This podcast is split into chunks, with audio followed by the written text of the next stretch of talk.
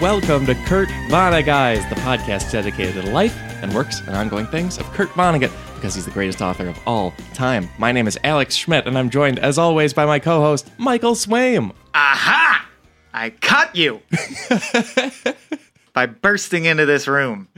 But before I get to that, let's record a podcast episode. Have you ever seen? There's a comedy No. pilot that David Lynch did called "On the Air." No. It's nuts, but there's there's one like recurring joke where a guy bursts into a room and says, "Aha! I've caught you with another man," and like it's Oh. always. I thought it, I reminded you because I did the David Lynch voice. Aha! Today on YouTube, we're gonna make a baked zucchini squash. If you ever, he does like Is our guest David Lynch? Oh, oh my man, his YouTube channel is amazing because the he'll just like make a casserole and it's still somehow creepy. Oh yeah, it would be. Yeah. yeah, or like there, he used to do the David Lynch weather report where he would just upload. Well, where I am, it's cloudy today. Oh, that's so weird. Amazing. Yeah. He's the best. He's the best. This is uh, this is an episode about Kurt Vonnegut, the playwright. How about that? Oh, you Mm-hmm. Thought he was a novelist? Here he goes in a whole nother medium and format, and isn't that amazing? Methinks the play is the thing. We're in to do some Vonnegutting. hey, let me ask you. Do you spell playwright like you write a play, or like you are a, a, a wheelwright or a Wainwright? The second one, like, a, like a craftsman. right? Because it's classier. Yeah. Yeah. Yeah. It feels very right, like they're building it in shirt sleeves. Oh, good. Like, Okay, we won't have to like, argue about smithy. that. Yeah. we agree about everything except the pronunciation of particular words. That's good yeah. to know. Yeah, yeah. Also, I pronounce it pleru. You mangled that so much, I forgot what we're discussing. Pliru? Oh yeah, playwriting. Okay, I got you. Yeah, and this episode is about mainly Happy Birthday Wanda June, which is a play Kurt wrote in uh, 1970, and then also two shorter plays called Fortitude and The Very First Christmas Morning. But let's get into all of them with a segment called Plot Time. Tickety tock, it's the time of the clock. It's the reading the plot, the plot time. Yeah. Yeah. no. Sorry, I was I was flipping docs on my computer and it came off as if I was like very not into it. Oh well, yeah. I mean, we practiced the thirds and the fifths. I thought you were going to come in with the harmonies, but if you're just going to leave me out there to dry, that's your prerogative, man. so I'm, a I'm just the co-host, dude. Yeah. Anyway, now that I've dropped all of the balls, mm-hmm. let's get into the plays. Plot Um, time Wanda June or plot time all at once? All three. what order do you want to do this in? like we're just unstuck in time. Well, we could Let's eas- we could go from the biggest, most complex one down to the one that doesn't matter, Yeah, or I think, vice I versa. think let's do that. Okay, yeah, let's cool, start with yeah. Wanda June. This is it's also probably the one well-known play by Kurt Vonnegut, Right. if there is one. It initially started out as a shorter and different play he wrote called Penelope in uh, 1960, and then it was expanded after he was, you know, a better known writer, and he expanded it and wrote it in 19 rewrote it in 1970 as Happy Birthday Wanda June, and then it was performed off Broadway and even on Broadway. What a thing! Wow. you know. The Great White Way. And I'll say my edition, very telling. If you haven't read it and don't know the themes of the book, the cover is just pure black with Satan's pitchfork reaching up from the underworld. That's the cover. and like poking the title, Poking like the title. tormenting yeah. it, Tormenting Wanda. like it's a cartoon butt, you Mm-hmm. know, like just pitchfork straight into it. yeah, and that's the play. Basically, the devil punishes this little girl for her sins for all eternity. no. And uh, I thought it was interesting, actually, he said the original was called Penelope because it was originally based on the idea of when he read the Odyssey as a young man, he just found it unfathomably cruel, especially Yeah. to Pen- Penelope. And that so resonated with me, and made me so happy. Because when I read the Odyssey in high school, do you remember the part where they sacrifice a brood of Snow White sows? It's like a throwaway line in the book because that's what you did at that time in that culture. Was like, oh, and they found a white sow and they slit her throat and all over kids' throats, and Yeah. that, and then Poseidon brought the winds, and then they could go to the next island. So I just wrote an epic poem from the point of view of those sows Oh. who are on their own odyssey to get home to their family, and then guys come and gather them up and kill them. Um, Oh, that's amazing. so I was like, wow, I did the exact same thought, where it's just like looking at an ancient culture, and all you come away with is, man, history was mean. It was hard to live in like 1000 AD. That was a tough time. Yeah, I'm weird. It's my first consumption of the Odyssey was there was a TV miniseries starring Armand Assante in the Mm-hmm. Yeah. 1990s, and I thought it was just like a mean show. as it because I was a kid and Because you just like- imagine modern writers being okay. like, yeah, he just kills them all, right, screws their girlfriends. Then there's this woman witch, he screws her and he kills her. right. yeah. Well, and, there, and there'd be whole episodes because it's broken up where it'd just be, oh, let's check in on Penelope. Yep, she's still very sad at a Very loom. sad. Anyway, see you next week. Endlessly loyal to this dude who she Right. like saw once and then never saw for 20 years. Yeah, yeah. And then I got to a class where we read the thing, and I was like, oh, it's it's the source. Yeah, it's not a. Yeah, Like- and of course, it's, it's incredible for all the blah blah reasons. Insight Yeah, into the all right. historic mind, amazing. Well, the rhymes are good. There's great lyricality in it, and why are we talking about the Odyssey for so long? Oh, right, because it's based on it. Um, yeah, that's fair. I think it's so, yeah. based on that, and and a combination of he says basically his interpretation of Ernest Hemingway. So this is also because Kurt is such a novelist where his intros and prefaces and so on are crucial. I feel like it would be hard to watch this play not getting to read the intro he does for our copies of it, where you really learn a lot about what Mm-hmm. it means and what he's going for, and, and it's really key. But he talks about it in that that he and his wife at the time, Jane, did a great books course on Cape Cod in the 1950s about the Odyssey. He was like, uh, "This is a horrible story toward Penelope," and then he just kind of worked from there, and he tried to work it out. And then also he works in how he feels about Ernest Hemingway's life, and then in between writing the first version Penelope and this version Happy Birthday Wanda June, Hemingway commits suicide. So then that impacts the play too. But just the concept that, and I think it is very insightful, of Hemingway. Not even, he's not like going into the details of the real man Hemingway. Who knows about the intricacies of his complex, tragic psychology, but meaning the type of manly man that Hemingway romanticized and sort of embodied. And a lot of people alive at the time thought, God, he's the James Bond of our era. You know, that's the coolest way to be a man, is to be like Hemingway esque and piss in the fireplace and have a big beard and shit. and as you'd expect, Kurt Vonnegut's he's Adam Scott if Hemingway is Nick Offerman. So he's like, I don't like that. I, uh, I don't like going out and just slaughtering Wow. animals and thinking it gives you big balls. Fuck that. So I never even uh, connected as Parks and Rec. That's oh great. yeah, but yeah, just yeah, Hemingway as Odysseus is great. The, Yeah. the guy that's going to go out and hunt and come back and hope, hope his wife is still waiting. And if there's other suitors, he'll just kill them. That'll take care of that. Right, which is especially it just really doesn't translate to our era at all. Well, like yeah, you can't do that. thousand, you know, I would have loved Castaway if Act Three was Tom Hanks just goes John Wick on anyone that ever looked at his wife while he was gone. just tracking down delivery men who Yeah. came by while he was Yeah. gone. like, I was just delivering her a package. I just took over your route. Oh, I know what you mean by that. bam, bam, bam, bam. Most likable man in Hollywood, Tom Hanks. and also like like he's an action duo with the volleyball still, so he's like, "Throw me the Oh, gun," and oh, the yeah. volleyball's just sitting there in the corner. You know, they run out of bullets, and Wilson's like, "You know what you have to do." He just hurls Wilson across the room, bounces off the heads of eight goons, and they all collapse. Reservoir Dogs style. That's your movie. yeah, yeah, yeah. And that's what Wanda June's about. No, let's get into it. yeah, yeah, yeah. I guess it's sort of a blurb, but there's a quote from the intro where he says that the part of Hemingway he detested was, quote, the slayer of nearly extinct animals, which meant him no harm.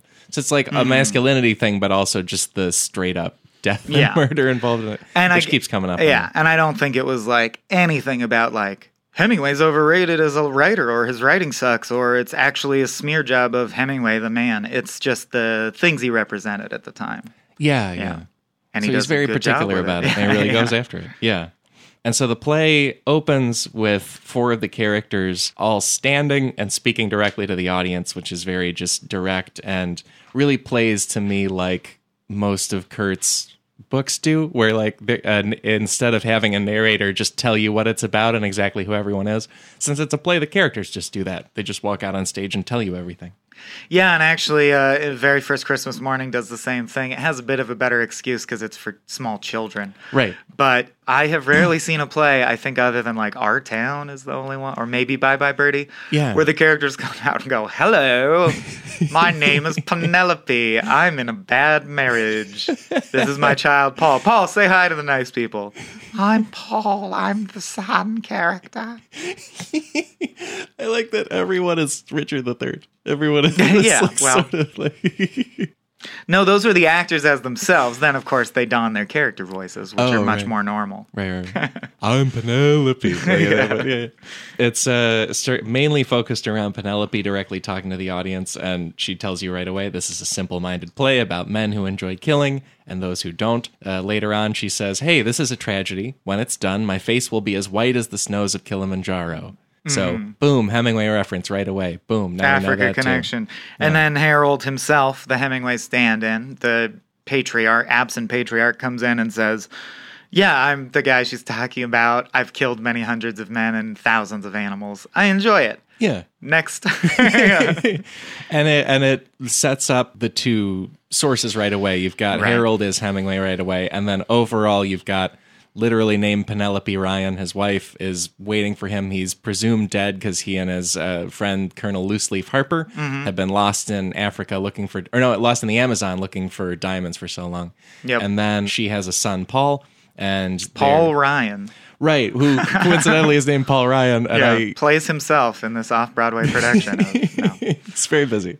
And so she and her son Paul live in New York, and she has two suitors around all the time. One is named Herb Shuttle. He is a vacuum cleaner salesman and uh, loves weightlifting, and also like worships the idea of Harold Ryan. Like he's blown away by the guy, thinks he's the greatest hunter. And Mm-hmm. Also, can I just say the name Herb is to vacuum cleaner salesman as Jeeves is to butler. You're like locked in. yeah, yeah. Right. At birth, Herb. it's like, well, how do I sell vacuums? Yeah.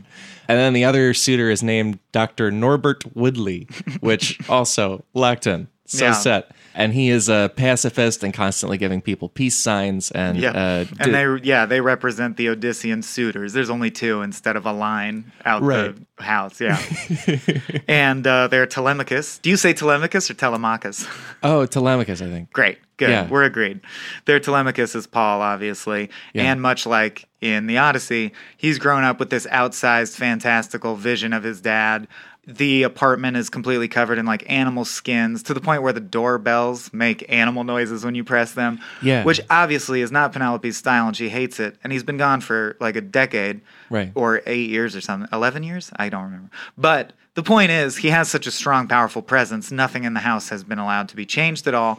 And his son, like, worships him as a god in his absence, a god that he barely remembers.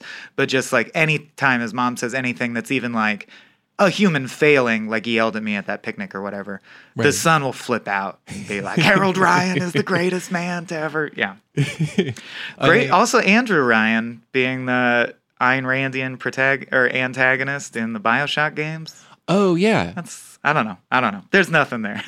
so many Ryans. Yeah. So strange. Popular name. Well, I, and I do. I really think this play does a good job of blowing out that thing that is in the Odyssey, where it's so cruel that when the husband is gone forever, also his son is like cheerleading him to a wife Right. who is already putting up with enough shit. You know? Although I do understand, it's funny from the time of the Odyssey, if you're the intended audience, which is like a landowning dude who's rich enough to own a book and doesn't at this time in culture probably unless you happen to be really progressive in your mind think women or children are like as important as you obviously you're looking at it from Odysseus's point of view and being like, how sad would it be after you killed 10 monsters to get to your wife if there were like other guys hovering around? Yeah. And it's like, well, it would be even worse for her, but you don't think about that if you're an ancient Greek, like imbibing the Odyssey. That's not the point. right, and yeah, yeah, like financially, business wise, the whole audience is men. So right, you just Right. write towards So like, like, yeah, that- that would be bullshit. That would be bullshit. Yeah. Yeah. Do you know what I did to get back here? Which will come up. That's Harold's opinion as well. Right, right. Right. When he comes back, is like, you now owe me the world because I was suffering for 11 years while I was gone. Well, okay, but life goes on. That's not her fault. She doesn't owe you anything. Right. Well, and they also they also set up that when this is happening, it's three months from the time when legally Harold will be dead. Like he'll be legally declared Right. dead, and officially she'll be She'll inherit a widow. his giant And- estate. Right. Oh, well, it's, also, I think it's important to point out that they establish real quick that he's rich through inheritance. Yes. So he's the kind of masculine playboy who does all those things that appear rugged, but they're also things only the very wealthy can even do, which is kind of an unmasculine thing about Right. him. Yeah. Yeah. Like it's not like he's, you know, Al Swearingen in Deadwood who's like, I goddamn cut all the switches and cleared the land and built this town. He's like, I'm manly because I paid to go in a helicopter and shoot at things. and the helicopter crashed and I got captured, but still, you're only there because you're rich. Like it's an Yeah. interesting dichotomy. Yeah, at one point he just says, "Yeah, my parents died and they left me a brewery and a baseball team And, other things. Ah, yeah, other and some other things. you don't even totally know." Like, yeah. Later, when Penelope's going to leave him, he tells her, uh, Don't worry, you're not going to starve. My last wife got the baseball team. You'll probably get the brewery. I have some other things. Everyone will be fine. It's clearly someone who's lived a life of, oh, money's not even a problem to think about. Who cares? yeah, Because he's just always had it. which all, which makes you bulletproof in a way that kind of Right. undercuts the oh, what a brave. Yeah, That's great. funny, given that at the end he tries to shoot himself in the head Ah, and fails. ah. Bulletproof. Whoops. Oh, if you don't know, spoiler alerts are coming at you. You shouldn't be listening at this point. I'd say. Oh, I just meant my choice of phrasing. Yeah, but yeah, yeah, yeah, but yeah. also yeah, when we yeah, and he's Hemingway, and you know these things Yeah. happen. So we Oh shit! I ca- I'm dumb as hell. I just re I like I never even realized he shoots himself in the head like Hemingway did. like obviously I know Hemingway died that way. I know this kid, Yeah. but I separated them enough that I didn't like. Man, that would have been really edgy to stage right after Hemingway really killed himself with a shot to the head. That is crazy. yeah. Did Well, the- they take the play down like when that Well, so, happened? so the way the timeline works, he put up Penelope on Cape Cod. It ran for a week at a theater called the Orleans Arena Theater, and then that was it. Yeah. And that was in 1960. In 1961, Ernest Hemingway dies, but it's reported as some kind of accident. It's not reported as Oh, a suicide. They don't tell anybody. And then about five years later, his last wife and widow tells the New York Times that, yeah, it was a suicide, and, and we all kind of knew, and, and you know, let's let's not be weird about it. It's ju- it was a suicide. It was a tragedy. And so that was in '66. And then four years later, they put up this play, "Happy Birthday, Wanda June." So I feel like they So it's they, still kind of too soon, but it wasn't like okay. Yeah. I thought it was running, and then he shot himself, and they're like, "Let's keep it going." In fact, let's have the guy shoot himself at the end. Right. Like, that's, that's pretty poor taste. That's in pretty poor taste. Yeah, right. That would be yeah. Four years later, sure, fine. Fuck him. Yeah, fuck figured, Hemingway. He's "It's been long Yeah, enough." he's been dead for four years. Screw that guy. Well, dead nine years, and then just There we you. You know? Okay. So yeah. Well, I would have run it five years earlier then. My rule is if there if the president has changed, you can make jokes about anything previous to that point. Try that. See if it works out Let's in public. sing early 2016. Here it comes. Exactly. Uh, so once the characters just sort of very uh, presentationally you your describe cast. themselves. You got your big apartment that all the action's going to take place in. Yeah. You and then you uh, have Penelope and Paul in the apartment. Then both suitors come through, Norbert and Herb, and also you find out that today is Harold's birthday, and so Paul is very upset that he's like, "Why aren't we even celebrating it?" And I think there's a reason for his frustrated wife and the guys trying to get her not celebrating it. Makes sense to me, but he's very upset about it. And so then uh, he sprints out of the house, and Herb says, I'm going to go after him, don't worry. And then meanwhile, Norbert and Penelope kind of catch up with each other and talk about their plans to, you know, hopefully get married someday. And then Herb comes back and says, Well, I couldn't catch the kid. He's running through the park, which is probably Central Park at night. Yeah. But I did get a cake, so that's pretty good. right? Yeah, he got a birthday cake because he also agrees with Paul they should be celebrating Harold's birthday because even though he's a suitor who wants to marry the presumed dead guy's wife, Yeah. he, like Paul, worships. I know we said this, but I want to hammer it home. Yeah. He represents the dude who is not masculine, is a normal dude doing a normal job, but has totally drunk the Kool Aid and thinks the type of dude that drives uh, jeeps and shoots lions is the coolest type of dude to be. He's not Yeah. that guy, but he would love to be and thinks it's awesome. and uh, whereas Shuttle, as we said, is the peacenik who can very easily articulate why a rich dude shooting a lion in a country that he's not from gives no benefit to anyone. Yeah. And and often does say so. Yeah, and I feel like they're both. It's sort of like that Star Trek original series episode where like Captain Kirk gets split into two people and neither one's effective as a captain, you know? Yeah. Like, but they're both kind of different sides of how to feel about masculinity and neither of them really functions or works as a person. Yeah, and they both represent not their own thing, but ways to react to what Harold is bringing to the table energy wise. Right. Like, yeah, you only care about them insofar as, oh, okay, so he's always going to be totally opposed to violence. I wonder how Harold will react to that. Or, and if Penelope will choose him, therefore symbolically choosing pacifism, or if she'll choose the guy who thinks it's cool. So, yeah, so Shuttle goes out to chase Paul because he's much more concerned about, like, Paul's right, Harold's great. And he's always trying to, like, get Paul to like him by complimenting Harold. Whereas Woodley's always trying to convince Paul that he should respect his father, but doesn't need to lead the same life of violence. And Paul's like, fuck you. Yeah, I do. He's, he was great. So Shuttle comes back with a cake that says Happy Birthday Wanda June on it. Hence the title. People are like, well, why? And he's like, well, it was a spur of the moment thing. It's night. They weren't going to make a cake. Someone didn't pick up their cake. Right. So this is whoever, some stranger named Wanda June. It was her birthday. I figure we could scrape the Wanda June off and it'll just say happy birthday. That's his plan. Right. And then Paul will be happy because he'll see that we love his father. yeah, yeah. And she's like, but he's not here. You were supposed to get him. And he's like, yeah, but I got a cake. And she's like, okay, I'll Fine. track him down. Yeah. I'll go. oh, does she? Does she go look for him? I think so. I don't right? remember some of the details. Yeah. Yeah, so the last thing we find out is that Shuttle did briefly glimpse Paul and say, "Come back, Paul, come back." And uh, Paul's or uh, Shuttle says, "Paul said, why don't you take a flying fuck at the moon?" and ran into the dark. Yeah. Yeah, So just quoting one of Kurt's favorite things as a child, which is great. yeah, It's it's, favorite thing. clearly it's his Samuel L. Jackson motherfucker. Like it's just his Yeah. favorite curse word, and he's gonna use it a lot. And then Penelope runs off to try to find Paul as best she can. And then uh, I think Woodley stays. And then is Yeah, just Woodley stays like kind of sleeping in the apartment Yeah. by himself.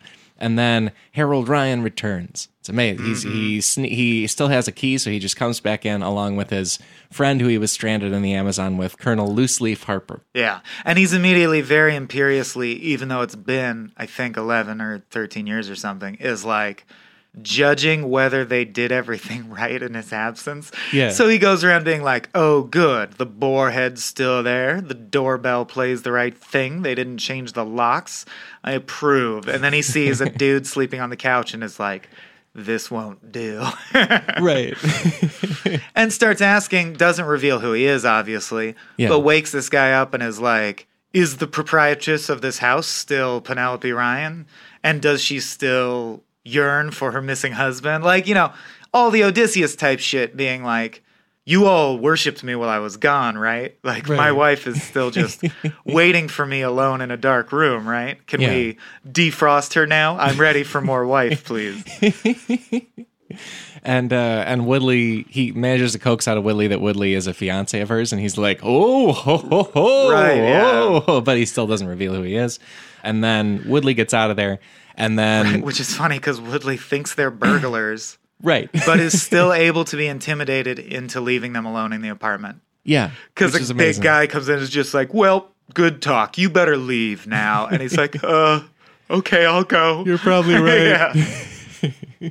oh, and we should talk about Loose Leaf. Harold is not alone. He has a humorous sidekick. Yeah, so the two of them were trapped in the Amazon stranded, and Looseleaf Harper was someone who flew the plane to drop the atomic bomb on Nagasaki in World War II. And so that hangs heavy on him constantly. And then he he is also sort of uh, he also left behind a family in New York that he Mm-hmm. needs to go see. So it so now that Harold and Looseleaf are there, Harold's like, okay, well, Looseleaf, get out of here because uh, you can go check on that family. I'll check on this family. We'll just do that. We're finally and home, Looseleaf yeah. is like, let's talk about how they invented Playboy magazine while we were gone. Isn't that crazy? Please hang out with me. Just keep hanging Yeah. out with me. I miss you. You know? He's like a comical moron. He loves Harold and doesn't want to stop hanging out, even though they've been in the jungle only together for a decade. yeah. is just amazed by all the changes that have taken place. Doesn't want to go home in a sitcom fashion because he's like, my wife Alice is going to tear my ass. Yeah. I'm real late for dinner, man. so he's totally like, it's a weird juxtaposition. He's a sitcom side character for comic relief who dropped the bomb on Nagasaki. Right. And I think there's definitely intentionality there. He did that, and then the other thing we know he did as a pilot is he's Harold's personal pilot. So he dropped the atomic bomb on Nagasaki, and he dropped Harold Ryan off on Africa. Right. Both very damaging, ill-advised flights. yeah, because especially when Harold's introducing himself early in the play, I think he says that he's killed like 200 people in war Right. and many more animals. It's Yeah. like, oh, okay. So you're just you're just uh, wantonly destroying Mm-hmm. the entire environment. It's great. So Harold finally gets loose leaf out of his place because then the scene ends with Harold's finally alone in the apartment and he's like, "Oh, a cake." Who's Wanda June? Which is like a nice joke. that's the You know, it's end, fun. yeah. Blackout. Uh, and then blackout, and then straight to the next scene is just a little girl who's Wanda June doing a speech directly to the audience about how she was killed by a drunk driver that day, and now she's in heaven, and And heaven's that's super her, great. yeah, that's why her cake wasn't picked up. Yeah, because she was murdered. She was like, murdered that day. right before or on her birthday. Yeah. Uh, it's she's described as she is as cute as Shirley Temple. That's that's her across the page. Yeah, she's up in heaven. She does another one of Kurt's favorite bits, which is explaining how mundane and boring heaven is. Yeah. But This like, time, instead chilled of- out, yeah, too. Just this- like, ah, yeah, we play shuffleboard a lot. Right. This time, instead of the joke being everyone hangs out on a green felt expanse, it's everyone plays shuffleboard. That's the only activity, but you love it. Yeah. Magically. Like, it's Hitler really plays good. shuffleboard, Einstein plays shuffleboard. It's all fine. And there, and I think there's beer. Like that's it. Like there's Oh, yeah, there's and beer. shuffleboard and beer. And that's it. and it's good. I know. wonder if that's Kurt's idea of a perfect afternoon. Like, if that's why that was his heaven. Well, his Because uh, mine would be like, oh, yeah, up in heaven, everyone plays Magic the Gathering cards and eats Cool Ranch Doritos. you know, like everyone's concept of heaven. right. We all play Civ Five and have a Diet Dr Pepper. There's Uh, your man. We gave some great insights to ourselves just now. Diet Dr. Pepper. That's pretty good. What about cherry vanilla Diet Dr. Pepper? Do anything for you? Uh, uh, vanilla, somewhat cherry. Not with that.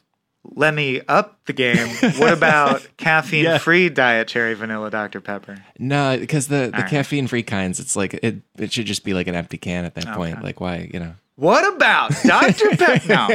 No. So, yeah, it's a very short interlude of them in heaven. And that's also- it. It doesn't tie directly to the plot. Like, they're not going to, she's not going to affect anything. Well, it's an interlude. I do want it with heaven concepts. Uh, Mm-hmm. That Kurt saying of if- if this isn't nice, I don't know what is. One time he talks about that. He says it came from his uncle Alex, and his uncle Alex would say it like after having a bunch of German food and dark beer, and Mm-hmm. like sitting back and thinking. So I think like that really is his his heaven. Is just like ah, a nice meal and then chilling out after. Ah, that'd be great. Yeah. You know. Oh, and they have other stuff, actually. They have merry-go-rounds that don't cost anything to ride. They have Ferris wheels. They have Little League and girls basketball. Yeah, it, but it's like it's still very shuffleboard centric, Right. and it's very like community center. Heaven is it's like, a big New England rec room. Yeah, like a, right or a yeah. like a, a suburban park district Yeah, set up heaven, exactly. you know uh, which is great so then after wanda june's speech we get another speech from loose leaf this is just a whole scene of different speeches to the audience and loose leaf talks about when he dropped the bomb on nagasaki and how he felt about it and talks about going to a town where he was asked to speak to some Eagle Scouts in a church basement, but he was mostly struck by how weird Eagle Scouts are because that's like a hard He's thing easily distracted. Yeah, and it's and it's hard to tell if that's always been his personality or if just it, his brain kind of broke a little bit after he did that horrible thing. But also, how do you blame him? But also, maybe you do blame him.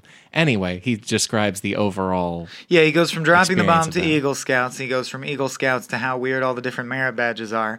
And he goes from that to to earn one of his merit badges when he was a scout. He had to find out what his city did with all the sewage in their town. And he found out that they just dump it directly into the river everyone gets their water from. I love how he seems like he doesn't know what he's talking about and he's just going tangent to tangent to tangent. But it starts with senseless act of destruction of the community and circles back to that as well. Yeah, almost as if he's trying to give an excuse like hey you know people hurt each other all the time. I'm not the but he doesn't even know he's doing that. Like he's just blithely talking about like in the same sentence he goes also one time i fought a guy while i was wearing roller skates and he was wearing shoes. It's really hard. Don't ever fight a guy wearing roller skates. Right. Nagasaki which is like just a great mental picture to. Anyway, I dropped the A bomb, but man, fighting a guy when I was Yeah. in skates. And he's like, yeah, my mom used to say you got to chew a banana for a full minute before you swallow for health reasons. Anyway, I'm out. And then, uh, and then the next scene starts as what seems like it's going to be another speech where it's Harold talking directly to the audience. But then we go into a flashback of when Harold met Penelope, mm. and it was when Harold went to a burger place and she was a waitress. a roller who- skate waitress. Yeah. So we have some kind of tie into the last scene, I guess. right and she's 18 and a half she says Uh-huh. and he's an older man and he and he just like Much older. very very possessively is just like you're a woman and just like no you will marry me and that's their whole courtship that's it Yeah. It's That as it. creepy as can be because he say he calls her daughter. Right. He says like, uh, "Well, it's okay, daughter, because I'm here to claim you. Everything will be fine. You're married to me now, daughter." right It's like as bizarre as it could be from a modern courtship perspective. yeah and i think and intended to be weird back then too but it Weird back then too, but it has it even improved. weirder now. Yeah. And she's also like, "You're acting really weird. This is weird." And then she's like, "Okay, I'll marry you. You're very forceful." Yeah. And also, and the scene His ends, is- and the scene ends with Oh. she's like, he's like, I've been shooting Mau Mau in, Oh, in Jesus Africa, Christ. and then she's like, oh, what's that? And he says it's black people. He was shooting black people. in yeah, Africa he says for it's a kind of an animal with black skin. It's a kind of a man. It's called a Mau Mau. yeah. And then I've been scene hunting over. those for a while. Holy hell! Holy shit. and earlier, or like a few lines before, she says, he says, well, like, I'm a multimillionaire, so just quit fucking around. You're going to marry me. Just get in the car. Right. And she goes, I'm engaged. right. I'm a person. and he says, but daughter, I love you very much. I just, just, that's just so creepy. I don't It's know. just yeah. It's it's awful. I want to bone you because you remind me of my daughter. I Right. shoot black people. Get in my car. This is the guy we're dealing. This is why Satan's pitchfork is the cover of the book. right. And we're and it's like not even that far into the Ugh. play. There's a No. lot of play to go, and you have No, to keep watching. building his guy. character up. Yeah, it's crazy. Then the next scene, we go back, Back to the to the apartment. present time. Yeah. Uh, Paul Harold comes home finally from yeah. the park. He comes home. Uh, Harold is alone in the apartment, kicking around. Uh, Harold continues to pretend to not be himself and just be like a guy. So he just is just like, yeah, I'm a friend of your dad's, and then tells. But in order to find out if people think of him the right way, right? Like yeah, he's like, it's an Odyssey. Plot what tales yeah. do you, what stories do you know of your father? Do you are you appropriately in awe of him? Yeah, because I've heard amazing things. Tell me how great he is. Yeah, it's bizarre. Yeah. Like, yeah, as Odysseus did to Telemachus, I believe there was a scene where he's like, "Yeah, and do they still hold me dear in their hearts, the people of Ithaca or whatever?" right. He's like, "Yeah, yeah, of course, Dad. Like, come on, you know your own dad. He knows Yeah, it's him. I figured it out. Not an idiot. Yeah. Oh, and he pumps Paul for information about like what's the deal with these suitors. Paul's like, "Yeah, she met the doctor in college," and he's like, "What?" My wife went to college? Oh, what a tragedy. Educating a woman is like pouring maple syrup into a fine Swiss watch. It no Or longer honey, is yeah. good for anything. Yeah. Paraphrasing because we're not at Kurt Blurtz, but Yeah, yeah. that's his basic response is his biggest disappointment is, ah, she educated herself while I was gone. I'm probably going to have to divorce this one and But give her a baseball stadium. Right. but I was only gone more than a decade. Yeah. You're the telling heck? you're telling me she has a fiance and a diploma? Unacceptable.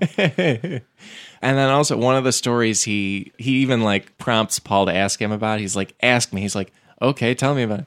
Is uh, when he fought Siegfried von Königswald, the Beast of Yugoslavia in World War II, who is a, a made up Nazi from World War II.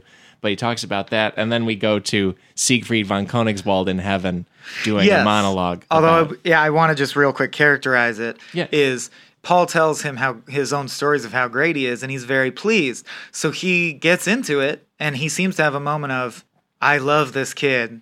I'm so glad. I'm bonding with my son. I'm gonna mold him to be like me." He seems excited because, Yeah. like, Paul says, "Tell me stories about Dad," and he goes like, "Dad, huh? Yeah." Dad. Like he's gonna he's gonna embrace this role. So he goes like, "Well, I'll tell you, kid. I'll tell you some a story you probably never heard about your dad because only I knew because I was there. You know what he did? There was this famous Nazi, and he just snuck up behind him like a animal, and he slit his goddamn throat and just let the blood pour down. And Paul's like, that's a horrible story. he just slit his throat. Was he sad about it? And he's like, no, let me tell you about this other guy. He poisoned him and he like laughed while the guy just clutched at his stomach and died and frothed at the mouth. Yeah. And he's like, that's awful. And he's like, what do you mean? I thought you were proud of all the people your dad killed. So like you see Paul being confronted with, did you not understand the details? I'm saying I kill people. I stab them in the eye. Right. I shoot them in the stomach. And now Paul is starting to realize, like, oh, it's very unsavory, also. Like, the details are not pleasant. So it sort of ends on that note of him being like, oh, well, maybe this kid isn't my spitting image. It's kind of awkward. And then it cuts to heaven again. Yeah, yeah, and they, they don't quite hit it off, which is great for future scenes where I feel like there are some fun, just awkward beats written in. Yeah. like it, it depend on performance a lot, but there's some like dumb hugs and stuff that are great. Uh, and then yeah, that next scene is Siegfried von Koenigswald doing another monologue about heaven and just talking about how yeah, Wanda June's cool. I don't know, I like shuffleboard. Uh, it's a good hang, you know, just like. yeah, and Uh, von Koenigswald, you know, identifies himself as, yes, it is I, Van Koenigswald, the very same Nazi he just described slitting the throat of. Yeah. I hang out with Wanda June up in heaven now. Yeah, because we have this Harold Ryan connection, which is funny because Wanda June's only connection is that he stole her cake. But so, like in heaven, there's a club of people who have been harmed by Harold Ryan in life, including his first wife, whose life he ruined, a man whose throat he slit, and a little girl whose birthday cake he stole inadvertently. they all have an axe to grind with Harold Ryan. yeah. Actually, I hadn't thought of it. It's a caress. I hadn't thought of it that way. Oh yeah, their their caress centered around the fact that he's a huge dick. yeah. But I like that Wanda June's only claim to know him is very mild. It's like, well, your head was already crushed by a truck. Is it that bad that he took your birthday cake? Yeah, and there's and also uh, Koenigswald has a story about killing a an allied guy with orange juice, which uh, then Harold Ryan took revenge for, and he describes it as yeah. And then I said we were just following orders, and then I realized like yeah, I'm saying that about killing a guy with orange juice. Yeah, silly? the Like, scene ends weird. with him saying, uh, when they had to question me in court, I realized I had to say something very weird, which is, hey, I was only following orders as a good soldier. Hitler told me to kill this guy with orange juice. I, uh, and then I did, so I guess I'm culpable. But yeah. and it- Hitler's the weirdo. Yeah, you know? yeah, exactly. Uh, And of course, the classic Vonnegut cycle of everyone has hurt everyone. Where does the blame end, right? Right. He slit this Nazi's throat, which makes you be like, man, that's a rough way to go. Then you find out the Nazi, of course, is a Nazi, so he's done equally horrible things. Everyone kind of sucks. It's hard to sift Yeah. out like who's the bad guy and who's the good guy. Oh, and what's great is in that heaven scene, he literally is retelling the story of having his own throat get slit. Because the way Harold told it is like an action movie. Basically, I went in, I killed all his bodyguards, he's sleeping upstairs. And then I said in perfect, flawless German, a cool James Bond line, which is like, I believe you've been expecting me. I'm First Corporal Harold Reiner, and I'm about to slit your throat, or whatever. Does, he just says something badass in perfect German, he says, in perfect German. Yeah. And then von Koenigswald tells the story of his throat getting slit, and he's like, I woke up, I heard some ruckus, I went downstairs, there was this like flushed, oafish looking American saying some like nonsense I couldn't understand, and then he stabbed me in the throat. Like his German was so crappy that the guy he killed did not know what he was saying. Right. That cool action line did not matter or affect anything. Yeah, didn't I like that. Yeah. He's like, yeah, and then he said something in German, and I was like, what? And then he stabbed me in the throat. I also, whenever I'm reading a play, part of me a little bit wonders, like, oh, what if this was a movie instead or something? That's like the one bit of this I wish was a movie where like we could see him doing his like, Haba, I'm ah, but, ah, you're dead. Like you know, like just see the terrible German happen with a voiceover or something. This should be a play though. I think I think it works better Definitely. Yeah, yeah. yeah. And then we go back to the apartment from there. Yep. Paul is uh, still talking to Harold. Then Penelope and Herb come back, and then it's gradually revealed to everyone. Penelope realizes, but also Harold just tells other people that, oh, this is Harold. He's back. And Herb Shuttle is immediately like, well, we had a good time, Penelope. See ya. I Yeah, yeah. am way too worshipful of this guy. she's- He's alive. Goodbye. I'm out. Right. I'm no longer suiting you, but I will hang out and be buddies with Harold Ryan if he'll have me. Right. Like he immediately tries to like nudge his elbow at Harold Ryan and be like, "You want to play cards sometime or anything?" Did you notice how I like gave your wife right back? You just asked once, I gave her right back. Yeah. Can we be friends? I'm probably pretty cool. right. you know, and he's so- also like, "Yeah, and fuck Woodley. I hate that guy too. He's such a nerd." Tell me about all the lions you shot. I love it. right. Oh, and Penelope announces that she's going to marry Woodley. That they that she's in. She's like, well, I wasn't even engaged to Shuttle. He's just hanging around. I'm engaged to this peacenik doctor. I'm announcing that now. We've Right. set a date and shit. And Paul, the son, immediately says, "Well, I'm gonna kill myself." so unacceptable. And Harold says, "Well, I'm gonna kill the doctor." Right. And take you back in the way that you'd expect Hemingway to do. and it's right it's all very it's in keeping with his overall vibe which also obviously we're reading this in text as a play but this is happening in a room in an apartment that is covered in animal heads on the wall that he killed. And- so yeah, he's not and- he's not bluffing. Yeah. yeah and once in a while he like chin chucks one and says how you been when he gets back you know which is not a bad joke but and also there's also an earlier joke that i like where they just point out that like paul's like i love harold he's the best and woodley's like yeah how's that cough you have going how's that like fungus under your thumb going and he's like oh it's fine it's whatever it's like like clearly these animal heads are all giving them diseases. Right, because they carry like, a they're really- filthy. Yeah. yeah i don't know that's a really funny touch to me Yeah. just everyone's very sick from the animal heads Right. So then Woodley comes back. He was out on a doctor's appointment, which is why he didn't come back at the same time as they were out on a date, but Penelope comes back alone. He comes back having just helped a police officer deliver a baby in a taxi cab. So literally Pretty bringing cool. helping people and bringing life into the world. Right. Walks into the room and Harold's like, "I'm going to take your life out of the world." Very emblematic of their two management styles. Yeah, so we it builds to the end of Act One. Okay, yeah, where sorry, let's- Penelope is just too burned out on dealing with Harold being back. Harold insisting that he's just going to take her back now, and just like he's, I, I love it. He said defrost, like just well, Yeah. here we go. And she says, "Nope, I'm just going to bed. Tomorrow's a new day. Forget it. I can't deal with this." Yeah, it ends with basically Penelope finally standing up and saying, Look, you're not going to murder me. I know you're not. I'm not going to get married to you. Bye. I'm going to bed. I hope when I wake up there are fewer people in the apartment. and then so then Act Two starts with the next morning, and uh, well, but of, and of course Harold's very vindictively like, "Fuck you, it's my money, it's my apartment, yeah, and you're my wife, I own you." right. But she shuts the door and locks it and he doesn't break it down, so it seems like it ends for now. But Harold obviously is like, "Well, I'm not leaving. It's my goddamn apartment." And he just Right. stays in the living room hanging out, waiting for her to come out, presumably. Yeah, like this state of affairs can continue for a little while. Is his opinion? Like, So- "Ah, all right, I'll give you a night, I guess, but like, Right. uh, come on. So he hangs out. Uh, Loose Leaf comes over to hang out with him, and Shuttle comes back to hang out with him because he likes him so much. so they sit around playing cards and telling Shuttle stories of Africa and the diamond hunt. And basically, Harold's main motivation is to raise his boy right. Like he's just being real fatherly. Like the most emblematic moment to me was. Paul goes like he passed the ketchup, and he goes, "That's not what you say, boy. You say pass the fucking ketchup."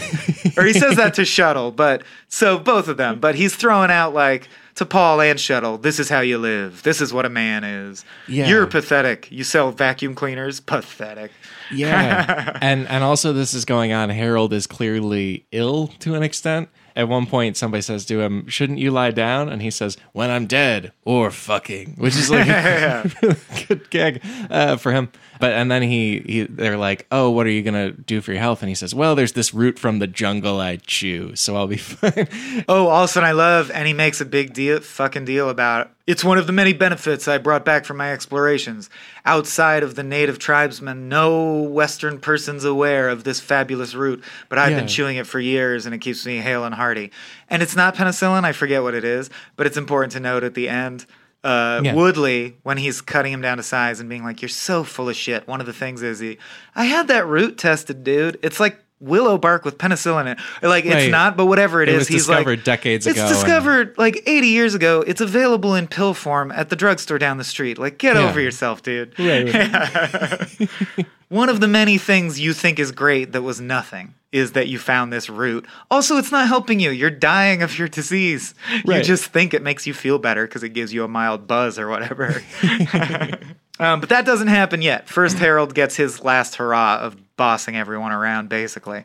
So this scene basically develops in Paul and Loose Leaf's presence. He demolishes Shuttle. Shuttle gets the feeling, and he sort of leads him on, I think, knowingly, that he's becoming ingratiated to this group. And then he goes like, "Hey, let me ask you something. Your vacuum cleaner is anyone going to be using that hundred years from now?" And Shuttle immediately is like, "Oh shit." You're making fun of me, aren't you? And he goes, No, no, no. I just think you're a worthless waste of human life who should have been born a woman who you know I think are garbage. and you should leave now. Like, just Right. destroys him cruelly Yeah. to the point where Shuttle starts tearing up and he does the classic asshole bully thing, which is like, Oh, are you gonna cry now? Are you crying? Leave. Leave my goddamn house. Right. And it's like out of the blue. The guy's like literally Yeah, it's like, really mean. I was just liking you, and even if you say mean things to me, I still like you. And he's like, Great, pussy, bye. That's that scene. And I think it's for Paul's benefit. He's like, Paul, do you see? This is like what men are like. Watch this shit. And also, Woodley leaves in disgust and says, I'm not dealing with this, which just leaves Harold and Penelope and Paul in the apartment. Mm-hmm. And then Harold's like, Great, Paul, get out of here. Me and your mother are going to mate. Uh, here's a hundred dollars to get get yourself breakfast. Go. Like it's very, it's very go. yeah. It's like very Lucille Bluth. Go see a Star Wars. Oh, War. man, yeah. Like um, Penelope out finally here. comes out of her bedroom and is like, Listen, we need to talk. And he's like, Oh, good, you're awake. Uh, we're going to fuck now? Paul, leave. I don't want you to see us fuck. Right. I, I require one fuck. Penelope's like, No, right. we're not doing that. You're terrible. Uh, we need to speak. he first. starts to get angrier, more threatening, more Hemingway esque when Hemingway was drunk, I imagine. right. Uh, and then Loose Leaf comes back from there and uh, wants to talk about being friends again with Harold and says that like he things went very badly with Loose Leaf's wife, who is also very angry at him. and I like- and Loose Leaf says, uh, or I love Harold says, you know, Loose Leaf, this is why we have to like torture prisoners of war and destroy works of art and shit. The enemy needs to fear us uncontrollably and think of us as demons. Otherwise, they'll come for our women. And he goes, I didn't think we had women anymore. Loose Leaf. It's like, well, my wife just kicked me out, and you, we still have women. it's like, nah, our collective women, man. Right. you know the things and then they argue some more about it. Also loosely Leaf reali- uh, uh, reveals that when he got back to his wife's place his wife's mother-in-law opened the door and was so surprised at seeing him that she died of shock. So now he has to go deal with a funeral and everything. Well, and yeah, and he says, and I am going to go to the funeral, but I don't know if it's going to work out with me and Alice. And he goes like, well, who cares? She's garbage. She was always garbage. Now I see Penelope's also garbage. Just doubling down on. Right. I want people to feel because that's the thrust of the play is what's wrong with the way this guy views the world, and and and he stays true to that. Well, and and yeah, and they blow out his wrongness too in this scene. Like he uh, uses the N word. He uh, gets called out on it by Penelope, and then Harold's like, "No, I can't have any prejudices at all because I've fought every kind of man, right, of every Right. race, and I've had sex with every kind of woman of every race. Yeah. So how could I be prejudiced, right? I've Yeah. killed and fucked everything. Because you know how if you kill someone, you gain a full understanding of their life experience. That's why Jeffrey Dahmer is the most empathetic, knowledgeable, wise person for walking the face of the earth. Right, right. That was a joke, in case it wasn't clear. just uh, edit that out so it's out of context. No, Yeah. um, uh, he also uh, clearly doesn't care if Penelope consents to sex. He says, "Ah, you don't know what you want," which is Yeah. not great. Trust me, you want you want sex from me. Yeah. Ugh, disgusting. Uh, oh, I'm she- sorry. I just glanced by and have to Yeah. laugh at how funny it is. When Shuttle's still in the phase where he's trying to impress him, there's a scene which would be, I th- just couldn't imagine how funny it would be as the live play, where he gets the ketchup by saying, pass the fucking ketchup, and then he continues to pass it around the table, and he looks down and notices, like, because he was talking or scared, he was a little skimpy on the ketchup on his fries. Like, he wants more ketchup, so he timidly goes, like, I'm sorry, can, uh, can you uh, pass the fucking ketchup again? I love. There's. It's also really, really funny. I think we're focusing on the darkness so much. I just want to remind people that it's hilarious too. Yeah, there's a lot of good jokes in it. Yeah. yeah. like uh, Much like Get Out, like it can fuck with your sense of right and wrong, with while being hilarious also. I still haven't seen Get Out. Well, it's both. I gotta get on it. It's both of those. Yeah. Scary and hilarious. Scarelarious. Working title for Get Out was Scarelarious. Hilarious. Real downgrade, I thought. so as Penelope and Harold keep arguing, and ke- she keeps saying that no, you're being a monster, and also she has some great stuff about heroes and how it seems like most heroes are bad at being at home, and Yeah. we don't really like criticize them for it. We just let it go in Yes. stories, you know. Hurt Locker kind Um, and of then- themes. Also, Harold says he's going to go and smash Woodley's violin because it's Woodley's most valuable possession. And so uh, he Woodley says, ruined my wife property. I'm gonna ruin his instrument property. right. and so then she says, "If you do that, I'll leave you." And he's like, "Fine." And she's like, "Fine." And then we black out. And then there's another scene of people doing monologues from heaven, and it's a whole group this time. We've got Koenigswald, we've got Wanda June, and we've also got Mildred, who was the previous wife of Harold and Yeah. probably driven to drink by him. There's a part early in the play where he says, like, "Yeah, it seems like women always end up as alcoholics." No, no, closet. He first he hates all women, Yeah. and he says one of the things he hates about them is they're obviously weak because every woman he's ever been with for any length of time ended up having to drink in secret. It's like that's you, dude. That's, your your fault. fault. yeah. He's like they're probably all closet alcoholics. Every woman that I berate eventually ends up drinking. It's bizarre. I don't get it. and Mildred tells horrible stories about him. Yeah. And then we find out that the three of them, along with other people, have been kind of a like emotional support group for each other Right. after the horrible experience of being alive. This is where they mention the club. It's like tongue in cheek, but they're like, yeah, up in heaven, we have a three person club where we all support each other for how we got fucked over by Harold Ryan. And, you know, we're, uh, they also say, we're really excited to welcome him. Like, they, they do a backhanded code word for just, we hope he dies soon. They're like, and we just can't wait to see him popping up here in heaven, meaning, like, we hope he dies real soon. and it's funny.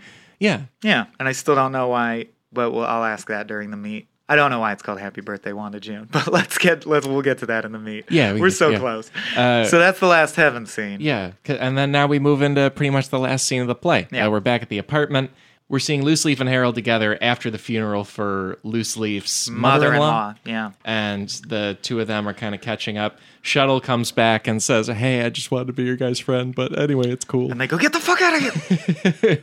And then we then Woodley comes back. No, then Penelope comes back first. And it's Right. for her clothes and things. yeah, it's kind of all the men, all the catch up stuff, and then uh, Penelope's back and she's like, "I'm just here for my clothes. I'm going to do that."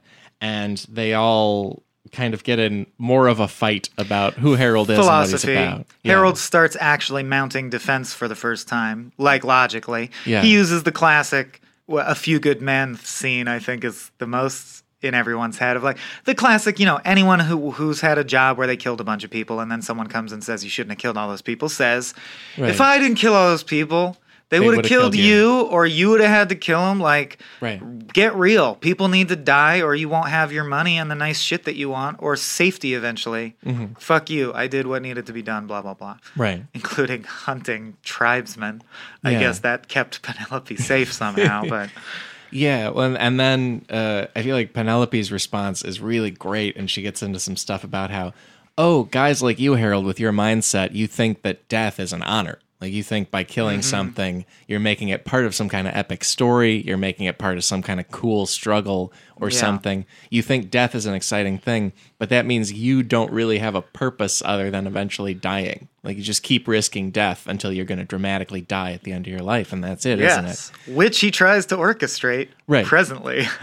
and that either that or things before this kind of break his brain and well, he gets so threatening that Paul eventually comes out with a rifle. Yeah. Basically he becomes right, right. so scary and is like but you're garbage to me now. You left me. He doesn't say he's going to kill her but he's like i could kill anyone i want. You think i can't kill your doctor fiance? You think i couldn't kill you if i wanted to kill you? Like i've killed hundreds of people. And uh, paul comes out obviously having learned his lesson and switched sides with his father's hunting rifle Yeah. points it at him classic protecting mom from abusive dad style. and he does classic abusive dad move of, well, is it loaded? Oh, see there, son, the safety's on. Flip that little thing. Okay, good. Pull that lever. All right. Now you're ready to kill your old man. Do you think you're man enough to kill your old man? Right. Straight up abuse. And Penelope says my favorite line, which is, Oh, I just realized what this all is. You're furious every time someone won't kill you. You Yeah. do realize you're a piece of shit. Right. You're so angry because you kept expecting one of these Nazis to finally kill you. No one will kill you. The longer you live, the more you realize you're a piece of shit. that was my interpretation of that Yeah. scene, and I loved it. yeah, it's great. Yeah. And at uh, and then I believe Penelope and Paul both leave and get out of there, which leaves uh, Harold with just Woodley. And Woodley criticizes him some more, and Harold eventually asks Woodley to kill him. And Woodley won't shoot him, but Woodley also says, "I think I already did kill you. Like I put the Yeah. idea in your head that you're an idiot and you're a clown and you are not the impressive person you think you are, and it's just going to keep echoing in your head. Like Yeah. I think you're dead, man. I don't know. What And to I do." know I'm right, so you're gonna see the evidence mount up, and even if you can delude yourself some amount of time, you're gonna eventually realize I'm right. Yeah. So like I won. I don't have to shoot you. Right. And Harold's sad. And then Harold ducks off to shoot himself, and Woodley. well, they say he says, "I'm just gonna put this rifle back in the rifle slash suicide room, off stage suicide chamber." And he goes, "Now, now, suicide room." Harold." Please promise me, Right. the audience, Anton Chekhov and Harold Pinter, that you're not about, we're not going to hear a gunshot from off stage. they say, he's like, you're not going to shoot Ah. yourself. And he goes, no, just to go off stage. Gunshot! And the way the way Gunshot Kurt, from off stage. the, the way Kurt is, I'm a little surprised Chekhov isn't literally in the play. I, I could see I Like, could see him easily doing that, just in heaven, like Stroking his goatee, watching, being like, good use of the gun in the that play play. you are watching. It might have suicide in it because of gun. I'm just saying, and Chekhov anyway. and then off stage gunshot, and then Harold walks back and says, "I missed." End of play. Here's your show. Took me so fucking long to get why that's a great ending. I think it is, but I didn't. What do you in- I'm think into when it too. Yeah. I really want to know how it first hit you when you just read the last line and closed the book. What do you think it meant? I actually I thought of the Sopranos, which I, I haven't really seen through, but I know about the ending. Mm-hmm. Yeah. And a professor I had had a theory that the whole show is mocking Tony Soprano and what he's about and his overall life. And so giving him an ending where it just sort of ends is like the final insult. Like, no, you don't even get that gangster ending. You don't even get to have that epic death in a hail of bullets at the toll I totally kind of agree. thing. And we have mentioned on the, especially, yeah, talking in this play about how death lends things meaning, and you don't want to give him that meaning. Yeah. Because I have seen the whole series. I like the series. I Sopranos, Yeah. and I it totally does read as a deep examination of someone who thinks they're strong and smart and powerful and making the right moves and doesn't understand where their life is falling apart. And you, the audience, realize it's because if you do enough violence and evil and crime, like shit starts to destabilize and go badly for you. Right. But Tony Soprano can't get his head out of his ass and figure that out. Yeah. He wants his life to get better, so he commits bigger, more heinous murders to try and get things, and it doesn't work out, and he can't figure out why. and I believe we covered on Cracked that like they've basically announced that there were previous iterations of the finale script, and they know, like the creators of the show know, yeah, they die in a hail of gunfire as soon as the credits roll. But he doesn't deserve to do the death scene where he looks all heroic and dies in a hail of gunfire. Right. Yes, his life is going to go downhill until some gangster eventually kills him. Even if it's not the gangsters, these gangsters in this episode. What did you think he's going to happen? He'll die as a mobster. They all do eventually. Or he'll go to jail as a mobster. Right. Fuck Tony Soprano. it's basically the point. I feel like it was almost a Breaking Bad that didn't puss out at the end. That's the thing. Doesn't soften the blow at the end. Because the opposite to me is Breaking Bad, Yeah. where it's like, no, he dies among his, and it's like, and it oh, does it's seem to lend meaning to his life that Yeah. he died tragically Like among next to a meth lab. Yeah, right. that was somehow With- important. with a Badfinger song and everything else. Good That's song, the though. Great Uh, song. It's a good song. Yeah. so yeah, so I thought the ending was like you don't even get to have the Hemingway ending. You're no Hemingway. Yep, you're so yeah. I, and I, Like, I'm just I knew Ernest Hemingway, Senator, and you're no Ernest Hemingway. you Yeah.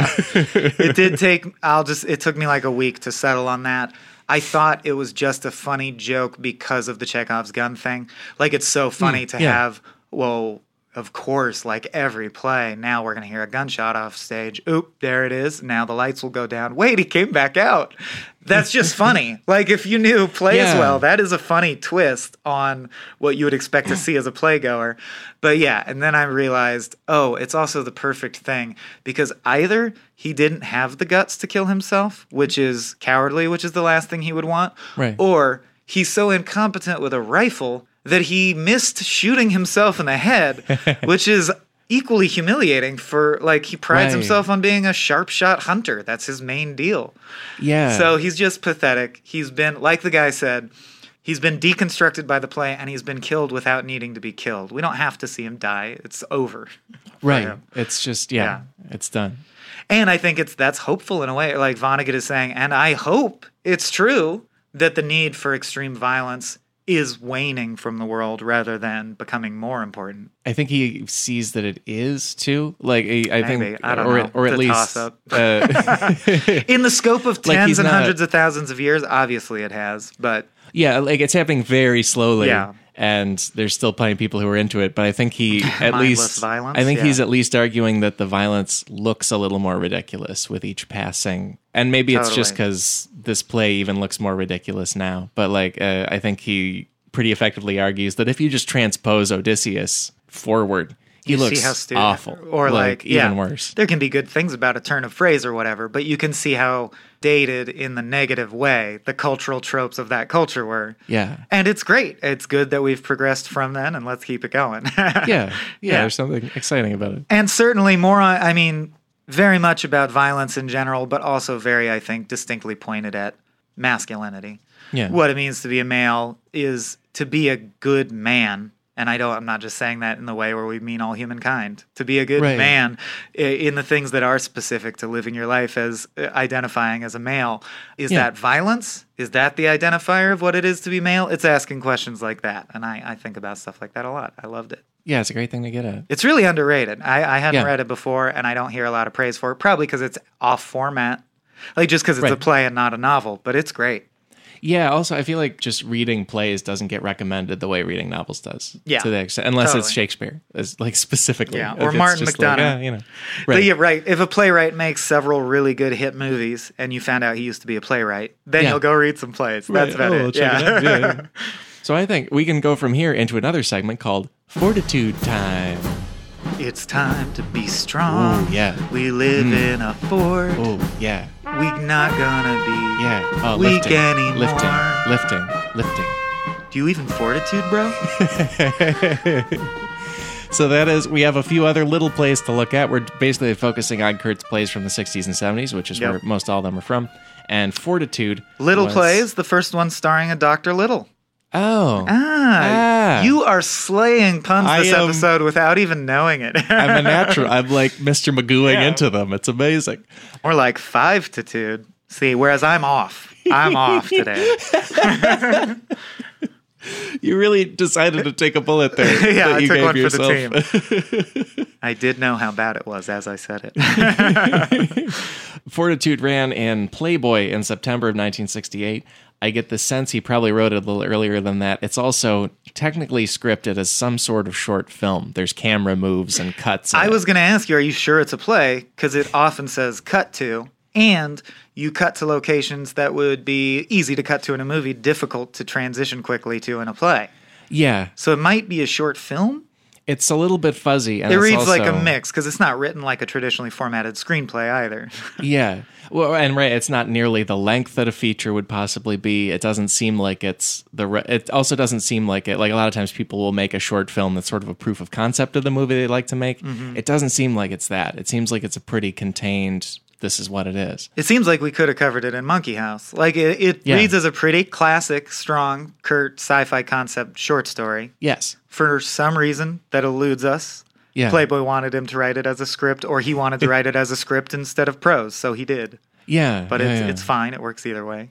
Well, and, and we also know that from the like early '60s on, he had some connection to Hollywood. Like he wasn't getting things made, but he Mm-hmm. was like he had agents who were presenting things to people. He had that sweet Rodney so- Dangerfield connect. Yeah. right. And so it does seem like he might have had the thought in his head, oh, I could make a movie, but then never turn this into what would be a movie. Sure. Like, yeah, it's yeah, just- yeah. It- be it's that experimenting, format, but- experimenting with the format of film. Yeah. Yeah. And Fortitude puts us in a house in upstate New York because upstate Surprise. New York, Kurt. And we're seeing the operation of Dr. Norbert Frankenstein, who has turned all but the head of a woman into mechanical parts. Obviously, don't even need to go into the name shit Yeah. this time. he also Uh, has an assistant named Tom Swift, which is another character. right? stuff. Exactly. Yeah, Uh, no. And yeah, no. uh, Doctor Manslaughter Abomination Frankenstein uh, is doing some super science, and we hope it goes well. yeah, and he gets visited by a regular doctor whose name is Elbert Little because, of course, he's a, a little person in the scope of what's going on. And uh, Not so, in the literal sense. And it's pretty think. short, but it, it tours us around. There's one room where mechanical versions of every organ in the human body are running, and then there's another room where the woman's head is, who's being kept alive and created by Dr. Frankenstein. So it's one of the wealthiest women in the world, inherited money from a Yeah. billionaire Her name- tycoon husband. Her name's Sylvia Lovejoy. Sylvia Lovejoy. Yeah. And, uh, And she also has a beautician named Gloria, who's sort of her friend, but also is kind of a caretaker, and also maybe a flaw in the system because we find out that Sylvia has occasionally asked to be killed because these machines are going to keep her alive forever, and Yeah. she, on some level, would like to die at this point. Yeah, so the basic premise, if you didn't read it and aren't going to read it, is imagining when medical science can keep you alive indefinitely, but the weird period where it's only available to the ultra wealthy. So this is like one of the richest people on earth, therefore she's allowed to be immortal. However, the technology is in its infancy, so like computers, your fake organs and your pacemaker and shit take up an entire building and you're just a head on a tripod with two robot arms. Yeah. That's all they can actually keep alive. However, they also, because they have control of your central nervous system, you're happy all the time. Yeah. They drug you, like, they'll literally be like, send her up a little bit of LSD. They literally say LSD because she's undergoing a trauma right now. We want her to be out of her mind and, you know, like a patient on a morphine drip. So basically, there's everything seems hunky dory, peachy keen, but there's these little hints that in weird moments where maybe the drugs wear off and they don't administer enough quickly enough or something, she'll suddenly go like, kill me, please kill me. And then they'll press a button. She'll go like, never mind, I didn't mean that. Don't kill me. That would be the last thing I would want. Right. So the question that. is, well, wait, if you're a conscionable person, should we should we kill her? It seems like Yeah. is that the real her that wants to die? And the doctor's like, no. Your brain is only chemicals. The real her is also the one that is happy and loves being alive. Yeah. So you'd be a fucking you'd be murdering that person if you listen to the person who said please kill me in a single moment of sadness. That's like saying anyone who says I feel like killing myself, you should shoot them immediately. But of course, our human instinct is like, well, it still seems fucked up. I don't know. It just seems weird. yeah. And it's all, and it's another, I think, really interesting angle on that thing Kurt gets at pretty frequently, where just the idea is that people's bodies will determine a lot of who they are. Like just chemistry and chemicals and synapses firing is a lot of who we are as people. like we're just creating personalities and things on top of that. Yeah. And so this, and if this is do you have any true core identity, or Yeah. is your like is it fair to say someone who has had a schizophrenic break, like I know the real you's still in there? Well, I don't know what's real in that context. Like Right. all brain things are chemical combinations, so. You can say, I hope you stop evincing evidence of violent schizophrenia, but it's not a less real person that's going through that. Yeah, yeah. There's a David Wong column where he talks about that a bit, where like in our heads we will treat some bad, a lot of bad things we do as, oh, I was tired or I was drunk or that wasn't the real me. But like it kind of mm-hmm. is, you know, like it happened. And the opposite, which is that I think one of the most human things to do that I don't notice people catch themselves doing a lot is to have a very obvious chemical baseline reason for being in a bad mood. Yeah. Like you ate at the wrong time, your sleep cycle is off, you ate junk food and it gives is messing with you in this little weird way that you then project onto whatever is going on. And I think Oh, that's sure. definitely a point at, like I mean, heck, in my life, I've gotten into big pointless arguments with, you know, my girlfriend because everyone's been through this, but I think it's Yeah, good to no. catch yourself. You'll be like, "No, this is important to me." You're like trying to change this aspect of who I am, and then at the end you'll be like, "I was just hungry. I'm sorry we fought for an hour." Yeah. Uh, so yeah, and they That's uh, same, such a thing. there's a line in here where she says, where it cuts to them in the basement saying, "Oh shit, she's out of happy juice." It cuts to her upstairs being hysterically depressed, and then they give her a little juice and she's happy again and someone walks in the room and they say, "How are you feeling today?" And she says, I was very depressed, but now that you're visiting, I could sing. Like, I feel great because of because of your presence.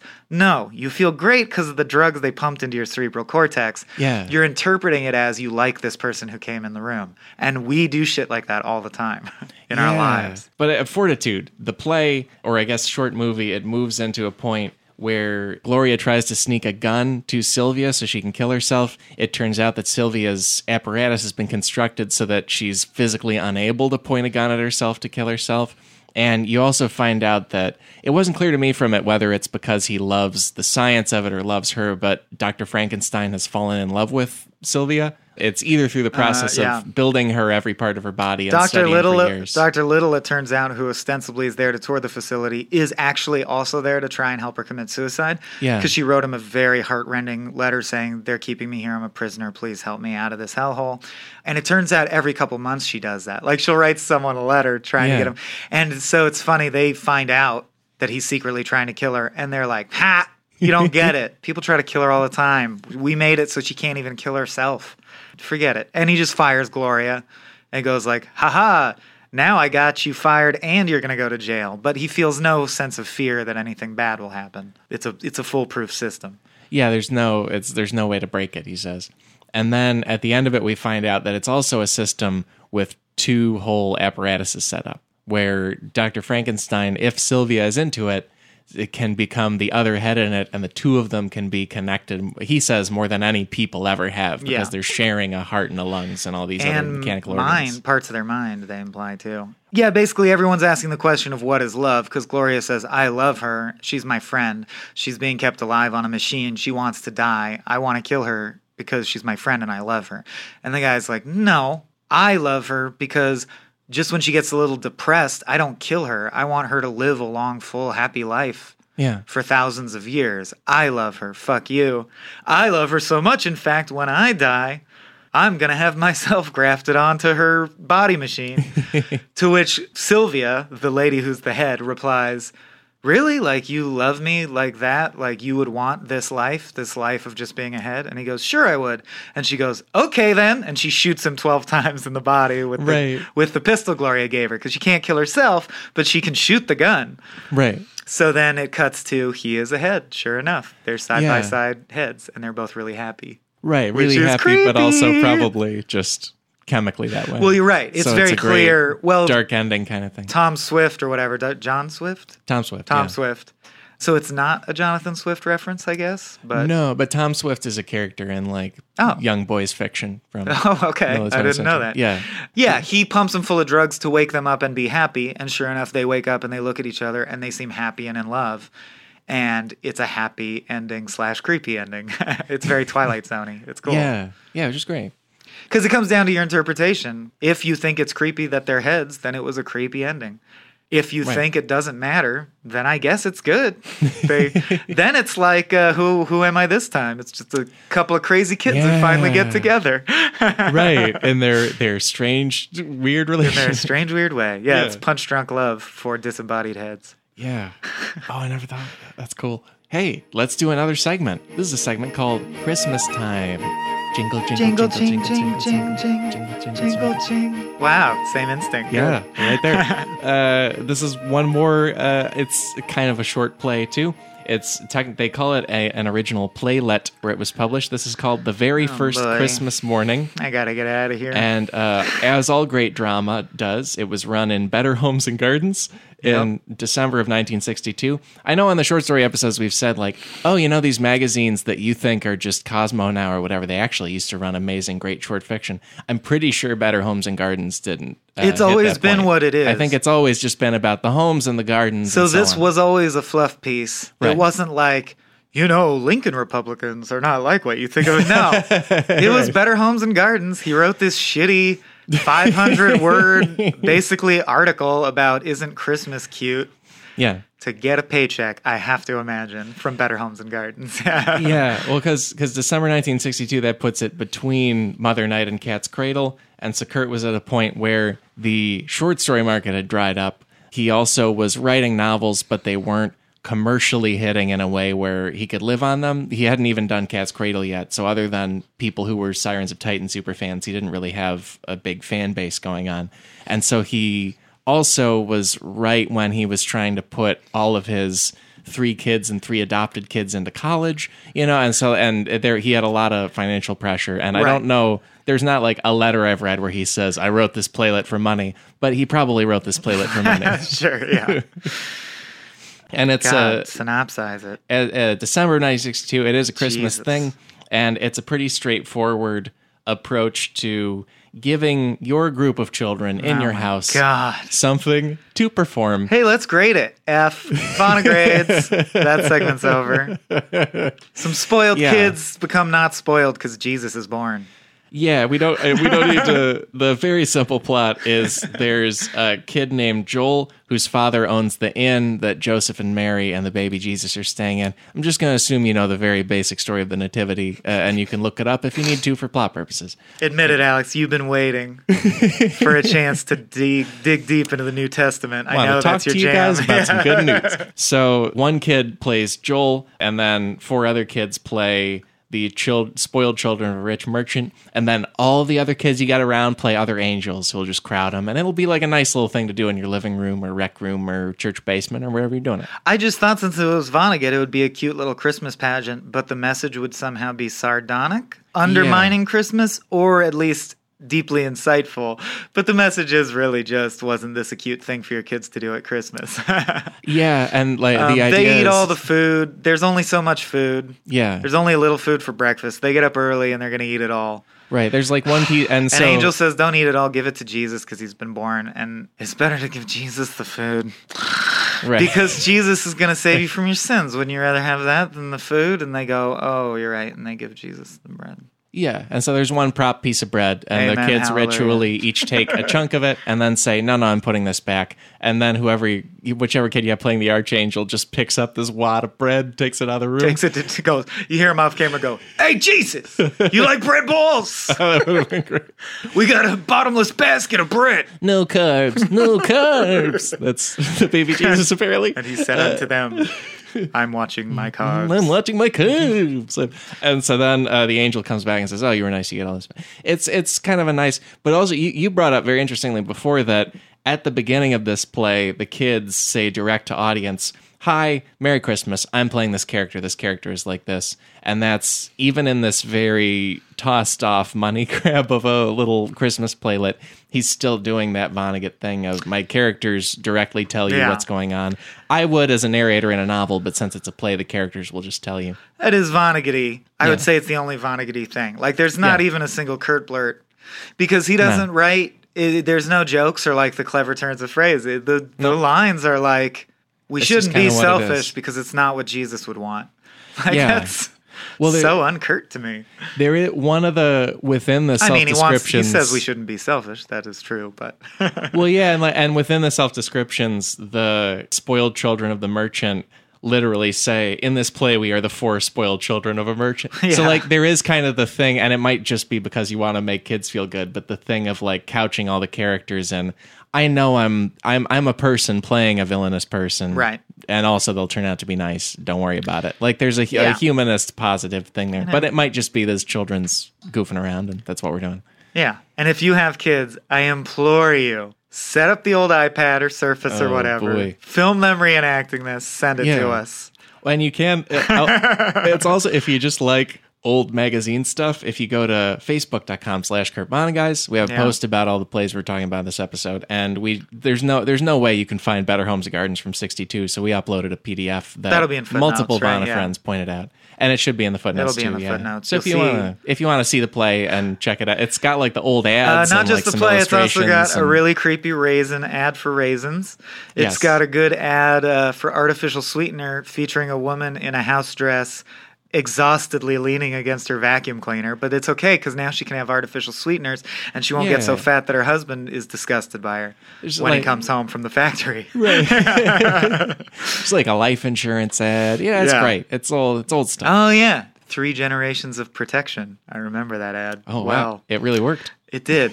uh, I have a good memory for ads from the '60s. Yeah, and those are uh, those are the plays we're talking about. Today. seriously, I, mean, feel just film your kids wadding up some bread and send it to us. That's what we want to see in our inbox. Anything you can get, get to us. We'd really appreciate. waste some food. It's Yeah, all right. it's the very first Christmas morning challenge where you wad up bread on camera to help no one in particular. And we, I think we will not be drawing on that play in this segment, but let's do a segment called Kurt Blurt. jing, jing, jing, jing. Merry Ooh, ooh. Christmas. All these blurts will be from Christmas morning. no, not likely. Uh,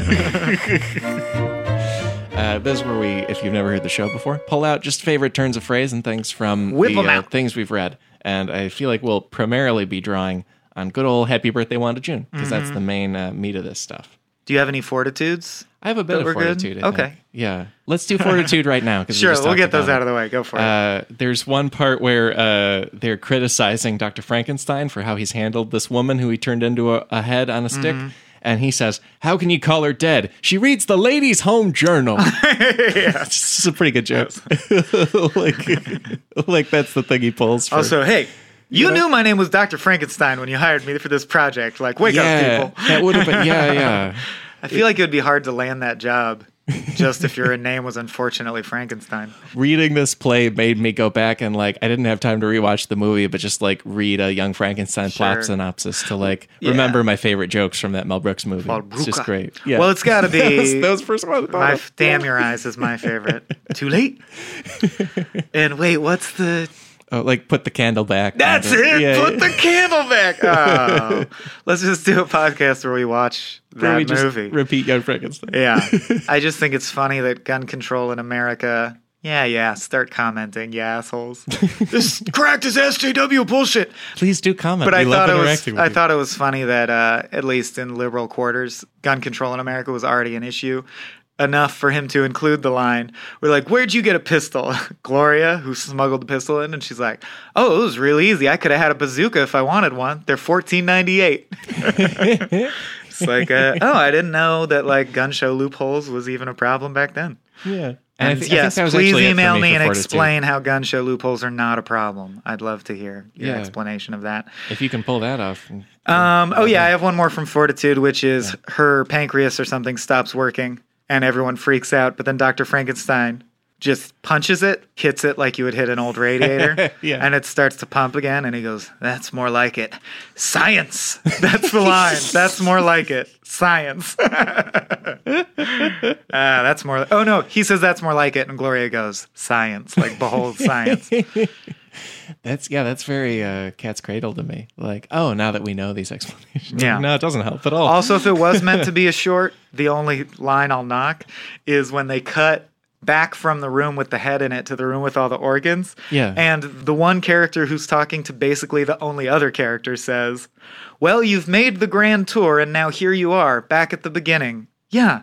Why would you say that to me? we just walked together over there and back here. yeah, I just love that if it was meant to be a short film, that's like a classic scripting mistake. Right. You don't start a scene with, well, here we are in the laboratory again, as Yeah. you know. because that's also because it's it's written like a short film, but it really only happens two places, and it would be so easy to just make that a play. Right. And then it you says- just divide the stage and the only way it. I know, it, it just says cut to so often, it feels like it's got to be a movie. Yeah, should have finished it before you sent it Yeah. to Playboy, Kurt. But who knows? All Smooth right, it out. let's June it up. Yeah, Let's get our magic wandas out. there's a lot from the intro for me, and he also he spends the whole intro to this basically shitting on himself, telling you what a bad writer he is and how the actors saved the play. And my And edition has how- photos in it. It's quite Yeah, difficult to shit on yourself, but there's photos of Kurt getting it done. Oh. it's, it's nasty, man. I mine actually does have photos, but not of Yeah, I thought you were Yeah. talking about No. that. Yeah, no, yeah. I was. initially. en route to a bit. in the intro, uh, the very first thing he says is, "This play is what I did when I was 47 years old, when my six children were no more." And it, We're it really- children no more. I checked. Oh, he doesn't mean they all died. Oh, I wrote that down wrong. he oh says, boy. My six children were children no more." well, uh, yeah, I felt like there was a death in you know them moving on from his life. It still But, works, yeah, but I just yeah, yeah. want uh, I- our audience to know because hey, transpose a word. Oh. I'm a huge Kurt fan, and in, in the Mr. Rosewater episode, I didn't realize and therefore didn't tie into how obviously important it is that he is the son of a suicide. yeah, same. right. Yeah, we've So there's stuff we don't know. So I want people to know if you're not familiar with Kurt's life, no, his six kids didn't all die before him. That would be real sad. Yeah, yeah. That'd be some Edgar Allan Poe shit. But it, I don't know. I like that in one line at the beginning, you can kind of set up for one thing why Mm-hmm. he's writing a play at all, and then also what it's about. And so yeah, I think in that same paragraph he says, and somewhere in there my father died. Yeah. Somewhere in there. yeah, yeah, It's great. Still with the intro. I mean, I got a lot out of the intro too. Yeah, but this is probably the most satisfying, exciting thing I ever read Kurt write. To me Oh. personally, based on my existing relationship with the rest of his work. Oh. But he says in the intro, I had in fact written a book about everybody being right all the time The Sirens of Titan. What, what? the, he didn't put what, what? The Sirens of Titan. ham, ham. Okay, yeah. So this horn. Burp, burp, burp. He's describing a Chrono-Synclastic Infundibulum. He says, I had written a book about everybody's being right all the time, The Sirens of Titan. I live in a Chrono-Synclastic Infundibulum. I feel like one of the things that I feel to be true and observe and know about life, that I am in the minority of people who feel that way, Yeah, is that I can see everyone's point of view all the time. It's hard for me to not, even hateful viewpoints that I don't agree with, I instinctually start to parse, well, what forces in their life make them see it that way? Not that I think it's right, but why do they see it that way? Yeah. And there is a point of view or a vantage from which everybody's right about almost everything. Obviously, I have core beliefs. I'm not like a cipher, but you know what I mean to a large Sure. degree. I go through life being like, yeah, man, every it's hard to know anything in like in the Socrates way, manner of speaking, because anything can be doubted or anything can be broken down or looked at a different way. Yeah. And I'm just like, great. Kurt felt that way too. That's so happy to me. yeah. That he says, I live in a Chrono-Synclastic Infundibulum. It makes me feel a connection to him that I didn't feel before. That's so great. Yeah. So I- that's my favorite line in the play. And it's not in the play. I had that too, and I really like that extra wrinkle to interpreting sirens and just reading it. It's Yeah. it's amazing. Yeah, and it helps confirm like that the way I interpreted sirens. Not that there's like a right and wrong interpretation, but is along the lines of what he felt when he was putting it in. So I'm like, Yeah. it's just nice to have double confirmation. You're not a complete moron, you know, like Right. misinterpreting it. and it's snuck into a play. Read his plays, Yeah, guys. dope. It's neat. Yeah, I'm paraphrasing oh. what Harold says about an educated woman is like pouring honey into a fine Swiss watch. That's stolen from Kurt's own brother. And in the intro, he says, My brother once looked at a quail that our father had shot Right. and said, Gosh, it's like smashing a fine Swiss watch. Yeah, Like, I don't know. What's better about the dead version than just looking at it fly and walk around? Why do you want the dead version? and even it's even sort of a neat way to describe like now you can see some of its guts and stuff, and that sucks. You know, like it's Yeah. it was just nicer as a thing. Oh, there's also within the play, Woodley has a line because uh, they're talking about sort of the state of the state of the world and and uh, who the enemies of America are, and Woodley says. Chinese maniacs and Russian maniacs and American maniacs and French maniacs and British maniacs have turned this lovely, moist, nourishing blue green ball into a doomsday device. Dope. Yeah, really great. Things die, all things die. My new family dissolved into the late afternoon. This is Kurt talking about the play Rapping. Yeah. Isn't that awesome? As we went our separate ways out of the theater district, blue movies and peep shows offered to confirm our new solitude if we cared to drop in. Yeah, that's So great good. stuff. Well, it's also yeah, it's also it's one of the few times I've ever read somebody talking about like the experience of their first theatrical thing because I I, I mean I did theater in high school and a little bit in college. And you get that temporary fam- family feeling, and you go like, Right. "We're gonna hang out every day after this," and then everybody's busy and you know and yeah and you're alone again. Yeah. Yep. War is not healthy for children and other living things. That's just a good bumper sticker. Was that from uh, the Still- poster Woodley got him? I'm trying to churn through the intro because you're already into the Oh, play, and I'm bad. still doing Yeah, yeah. intros. No, do but it. that's all my intros. Now we're into the play. Give us some, give us some play lines. I don't think Kurt leans on it, but it stuck out to me. Penelope, when Paul's run off and he's probably in the park somewhere, there's a line where Penelope just says, "The only thing I ever told him about life was keep out of the park after the sun goes down," which is now like a shorthand in my brain for I, I was a parent and like I think I, I that was that was all I gave him. Okay, you know, or like Ah. so, like there it just it I was a wrote nice in the meat, uh, like ask Uncle Alex to explain why, what that meant. So good. oh perfect Why does she? Yeah, what's the symbology? She mentions it two or three times. yeah I tried to teach him the right things. I told him not to go in the park after dark. Yeah, well, because it's it's that thing of parents or kids having kids kind of thing. Like you realize, like I tried to be a good parent, and also I did not have a lot to to Of knowledge impart. to impart. Yeah, sure. I I basically knew you might get robbed in Central Park at a certain late hour. Okay, Right. But I let a 50 year old dude force me to marry him when I was engaged and 18. So, like, maybe I don't know that much about Yeah. what I should be doing. that too. Although it is good not to go to Central Park at night if you're 11 years old. Yeah, it's probably not great, especially in '70s New York. You know. yeah. You got to fight from time to time to get eaten, or you'll get eaten alive. To which someone replies, I think Penelope, that's not true, or it doesn't have to be unless we make it true. Maybe Woodley. And then Harold Yeah. says, I'm not even going to say why it's timely, but I think you'll know. Oh, I just boy. have one more thing to say. If you elect a president, by God, you Yeah. support that president no matter what he does, no matter what. It's the only way you can have a country. It's also it's borderline out of nowhere. Like they're not even really talking about that, and he's just like, by the way, serve presidents. It's as if Kurt knew that reading that all these years later, for many of us, that would be shorthand for, oh, this guy's an asshole. I just I enjoyed that.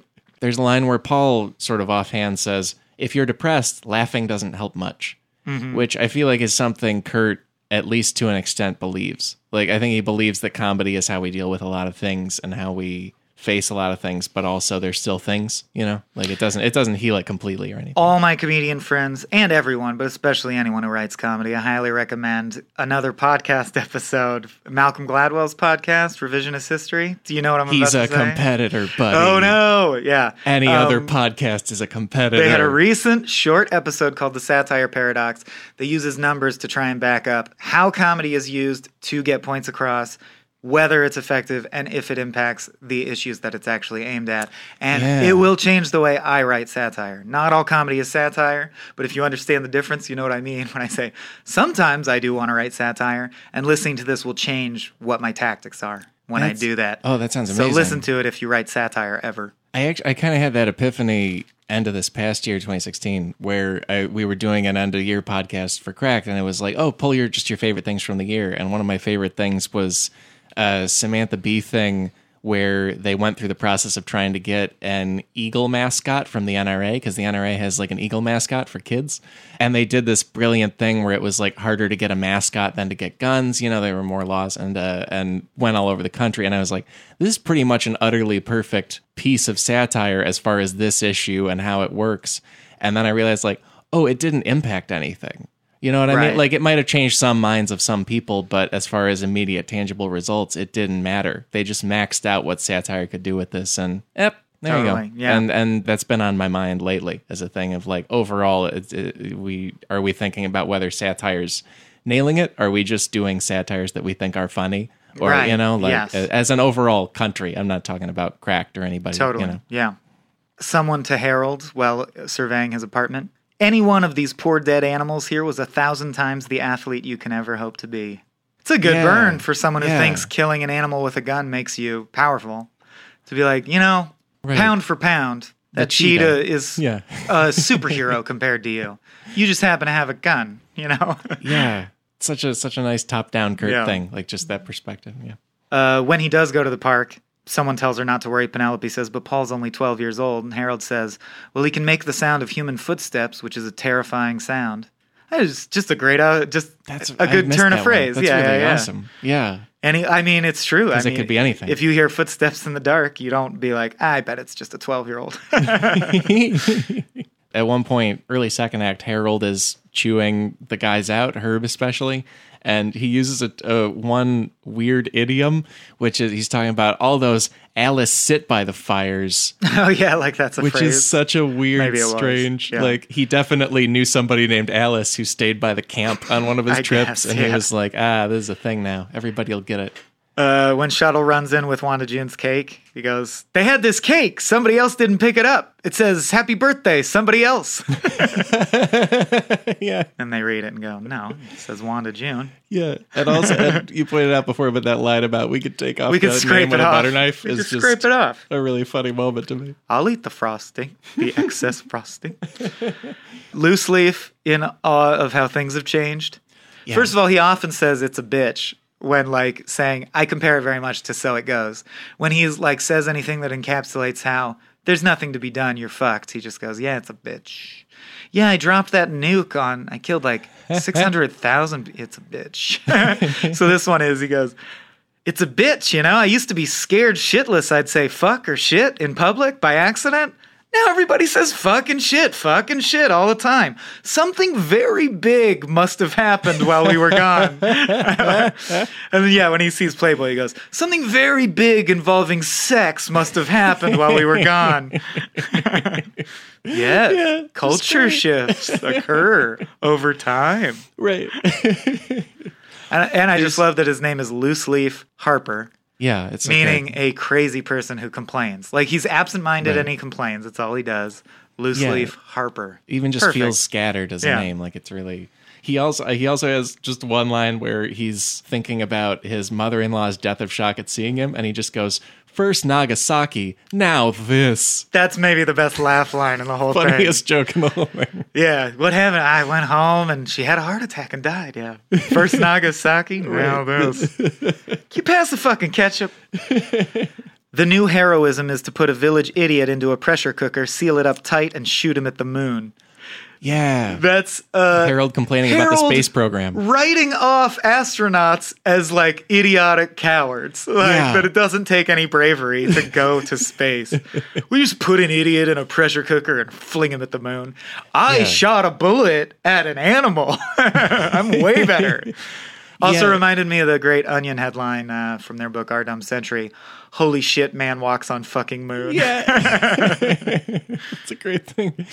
What it, and him talking about astronaut, it really felt like like I don't know if Kurt is always super successful in this play at lampooning the Hemingway kind of thing. Like I think sometimes he's just sort of presenting it without totally Yeah. making fun of it to another degree. But that astronaut thing was like a perfect Colbert-ish kind of character perspective. Oh, where It's like, oh, this guy's an idiot because he thinks this. like, I'm really going down a bad road here. But yeah, it's like telling John McCain he's not a war hero because he got captured. It's like a big tip off of like, Yeah. even if you like the person I'm referencing, it's like, you shouldn't have said that though. I think almost everyone says you shouldn't have said that. Don't say John Glenn's a coward. Like, yeah. Come on, Harold. POWs are still brave. yeah, exactly. I don't know how to say it. When he abducts Penelope from her job as a waitress, when he orders his meal, when she rides up, he says, Raw hamburger, please. A whole onion. I want to eat the onion like an apple. Do you understand? yeah. That's his pickup line. And I had to call it up because Smooth. until I started dating, I ate onions like apples. Oh, really? Yeah. Onions are delicious. Yeah. And from like age Super underrated. 8 to 13, I ate onions like apples occasionally. I, I, I- didn't know that you weren't supposed to eat a lot of it. I really liked them. Yeah, I actually, when I read him doing that, I didn't really bump on it. I was like, ah, that'd be pretty good. Raw hamburger, though, that's, Yeah, a different story. Right. Yeah. he also orders that at the burger place. There's also a there's a Penelope line where uh uh she's speaking about Odysseus type heroes specifically, and she says heroes basically hate home and never stay there very long and make awful messes while they're there. Which was Yeah. like a just a good little encapsulation of like most heroes and things, but especially Odyssey type stories. Like Yeah. It's like that one recent Daniel Craig Bond movie where they see you see his apartment and it's like not even set up. And it's like, Yeah. oh right, he's Or, this uh, yeah, this in the air. drunk sad spy. He probably hasn't like set up his apartment. That makes sense. Chow, chow, chow, God damn it! Nutriment. Sorry, you need some context. yeah, Harold comes home, and the first thing he tells is Penelope, My friends are here. Go make us a giant feast because I'm home. right. And she goes, Well, I'm so, this is all happening so fast. What are my feelings? Well, there's people in my life now. And he just goes, Chow, chow, chow, nutriment. like, that's like, feed us. Mom, we want the meatloaf, and Do we not want it now. understand. Yeah.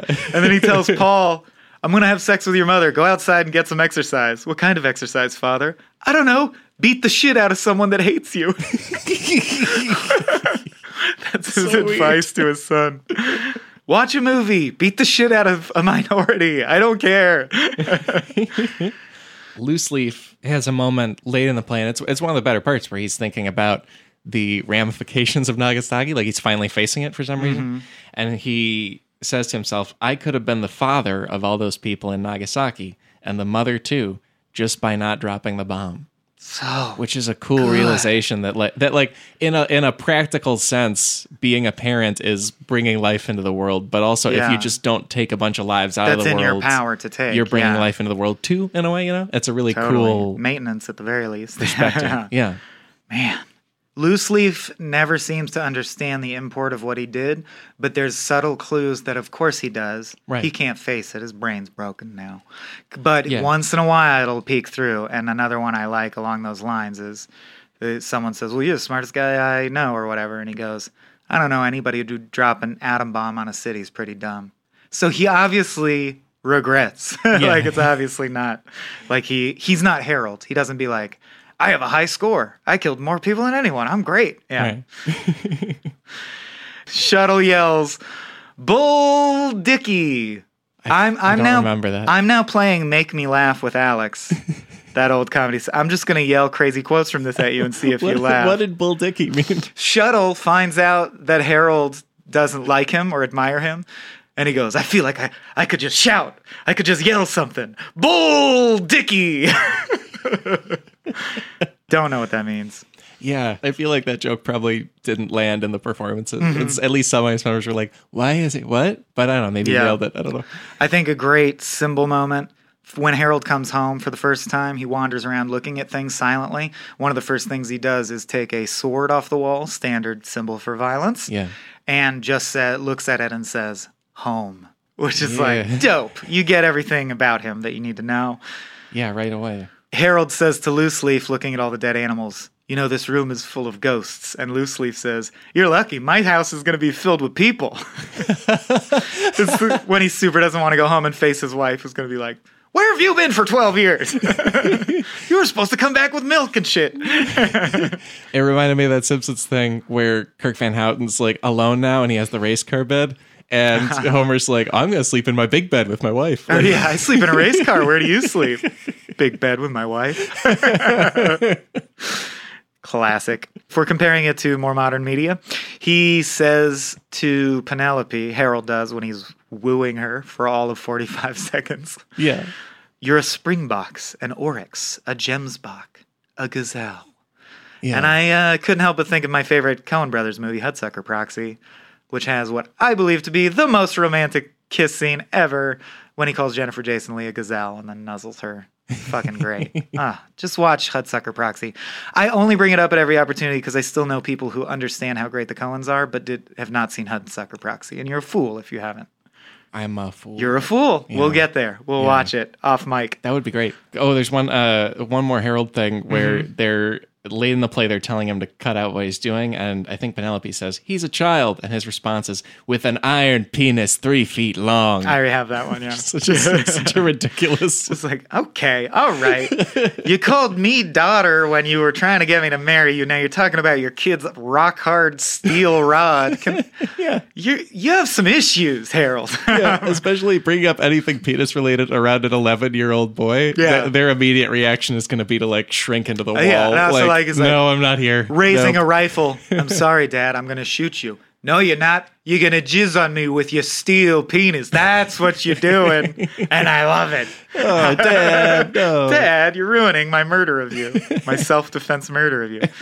Uh, I love uh, Koenigswald in Heaven says, Oh, by the way, we should say the reason Hitler's in heaven is in this universe, everyone goes to heaven. Kurt's Yes. not saying Hitler's good. Yeah, You just know, everyone ends up there. in this model, in this pocket universe, when you die, you get forgiven of your sins and you un- you become a good person automatically. You understand what you did was wrong. If you were wrong, you go to heaven. Everyone gets in. Right. So von Koenigswald says, even though, oh, and they also say, if anyone ever murders you, you should be really happy. Heaven's great. Everyone loves it because you automatically get in, blah, blah, blah. So von Koenigswald says, once you're dead, you realize the stigma of murder shouldn't be there because dying's fine. So even though like I'm sad for the suffering I caused, obviously I'm not a Nazi in heaven. I do kind of wish I got more credit because like Harold's down there taking credit for how many people he murdered. I murdered way more. And I did it the hard way. He's like, I never used a gun. I killed all kinds of people with knives and like in gory Yeah. with surgery and like gross, evil shit. There should, this is where the quote starts. I think there should be a little star or something next to the names of the guys who did it the hard way. Like on his Wikipedia entry, he wants an asterisk to say, note, he killed people with his bare hands Right. or whatever. And I just think it's so ironic that a Nazi would want a star to single out their Oh. identity Oh, yeah. as a murderer. Dark irony. Like, yeah, Ah, I want that. I mean, that's intentional, obviously, but I Yeah. loved it. We should label me with Now that of- I'm dead, I Yeah. want a clear identifying star to show that I was a Nazi in life. Oh God. Yeah. Uh, Harold says to Woodley, the quote unquote like weak, peaceful man who is weak because he likes peace. Woodley says, You're going to have to get used to us, you know, you, the old heroes. The old heroes are going to have to get used to the new heroes who will refuse to fight. We won't fight. And he says, We, the editorial we, everything about you is the editorial we. Take that away from you and you disappear. Yeah. I don't agree with Harold, but that's a cool burn. It it's a good cool. burn. Yeah. Another Harold Woodley back and forth. Harold asks Woodley, "What brought you back?" Because Woodley comes back to the apartment toward the end, and Woodley says, "The same hairy, humorless old gods who move you from hither to yon. Honor, if you like." yeah. Just a really great like. All these thousands of years of heralds and Odysseus's, they're all just doing that. yeah. And and we all have at least a little of it if we're doing something bold and maybe stupid. There's no piece on the board labeled enemy and you're confused. Oh, to yeah. Harold being like, it's Hurt Locker. You know, you're home from the war now. Right. And you're abusing your wife and son because you're only used to interfacing in that way. Right. You have no more enemies. he, at the end, he says, like, Woodley, let's just do what we should have done this whole time. I'll fight you for my wife. Can we fight? No. Do you not understand? We don't do that. and he says, but it's how you solve things. It's man to man. And he says, it's healer to killer. Is that the same thing? Yeah. Because he's a doctor. Yeah, Good yeah. line. Good burn. Yeah, and th- this actually it's either after that or, or around when they're talking about what the heroes will be. Harold says, "Oh, I'm to be left behind in primordial ooze," and Woodley says, "If you're at home in the ooze and nowhere else." Which is a great like you could just change, man. You could stop being an asshole. And then when he's threatening to murder someone, the person says, Shall I beg for mercy on my knees? He says, I'm about to shoot you in the head. And he says, If you want him to find your body that way. oh, just good dialogue. That Yeah. one, re- I was like taken back to Miller's Crossing. Do you know that scene? oh, that Yeah. was so good. Yeah. If you want to be found that way. Uh, there's a line, speaking of movie tie ins, Oh, I'm comical. I'm comical to you. And I just wanted to add, What am I, some kind of clown to you? then he beats them to death with a baseball bat. Right. And then the Rolling Stones play. exactly. Harold says, I am man as man was meant to be, a vengeful ape who murders for fun. He will stu- soon be extinct. It's time, it's time. Or someone describes Harold that way. I can't remember if he's describing himself, but obviously that's a description of Harold. And then the other description of Harold I got out of it that I love the most, that I think really sums up both sides of the equation, yeah. is someone calls him, You're a living fossil, like cockroaches and horseshoe crabs. And he says, Yeah, we do survive, don't we? You might pumped. not like cockroaches, He's but stoked. yeah. you might not like murderers, but I bet they're still here in a thousand years. Sorry. Yeah. yeah. Probably won't get rid of all of them. Right. It's, it's like he's threatening the future itself. Exactly. like, yeah, I love out. that. Yeah. Yeah. Are those the blurts? That's all the blurts, man. Nice. Yeah, it's My a play. It's very dry. blurty. Like that. I think it's it's not unknown to be such a blurty thing, but it's it's all Totally. dialogue. It's all you know. It's got Yeah, I figured blurts would be the biggest section here because, yeah, Yeah. I mean, in a, in a straight dialogue book or play, what else is there? Right. All people are doing is blurting at each other. And actually, speaking of books, let's go into a segment called "Recurring Characters Update." Ding, ding, ding, ding, ding. I need updates, immediate updates from the eastern seaboard, What's your position? left of the right side, and then, then there's a current character. Oh, over and out. That's our best one of those. It's our best one ever. This one, it doesn't have many. Colonel Looseleaf Harper will come up again in what's going to be our next episode, Breakfast of Champions. He's briefly a charter airplane pilot, so he just has like other paid pilot work in in another Kurt book. And then uh, this play has Major Siegfried von Königswald, who is a member of the Nazi SS, and then Cat's Cradle had a guy named Dr. Schlichter von Königswald, who is a doctor in the mission on um, Serving the Monzano family. right Yeah. on San Lorenzo, and so it's not quite the same name, but they're both almost exactly the same name Nazi SS guys who are now in other contexts. So that's pretty close to a recurring character, about as close to. I almost feel like he lost track of exactly what the name was and just messed it up, you know.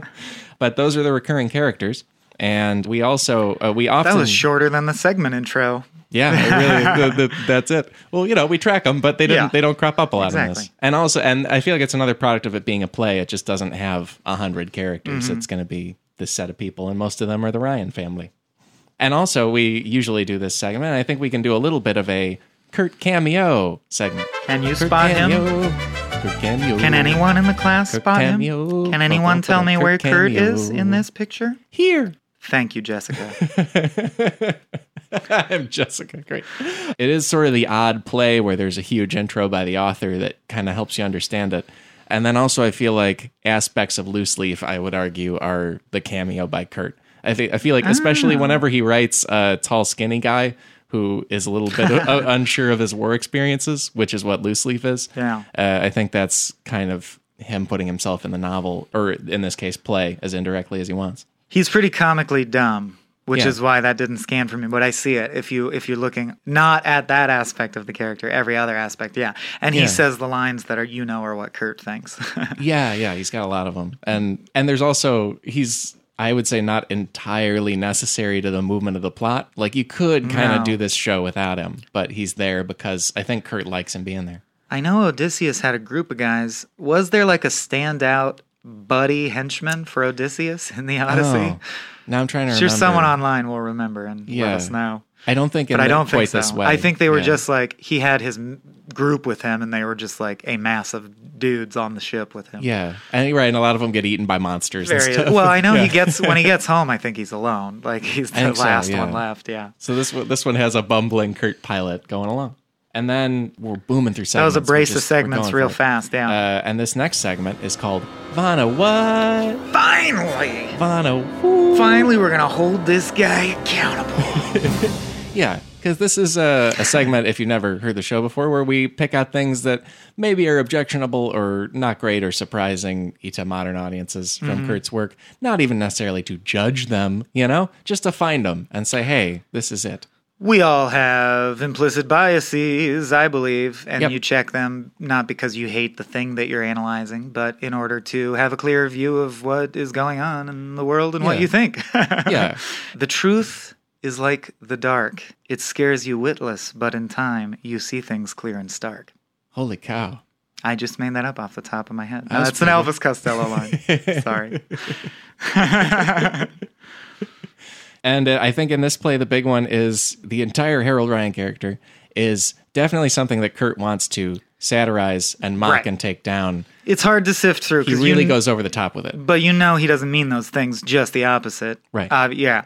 I try to be aware, you know, it's very important to be aware of what a writer is using for effect and then the parts that you think, oh, I think they are building that message. Yeah. Some of the shit Harold Ryan says, we're not going to say because it's obviously Ivanowat to drop the N word, but that's how he's using it.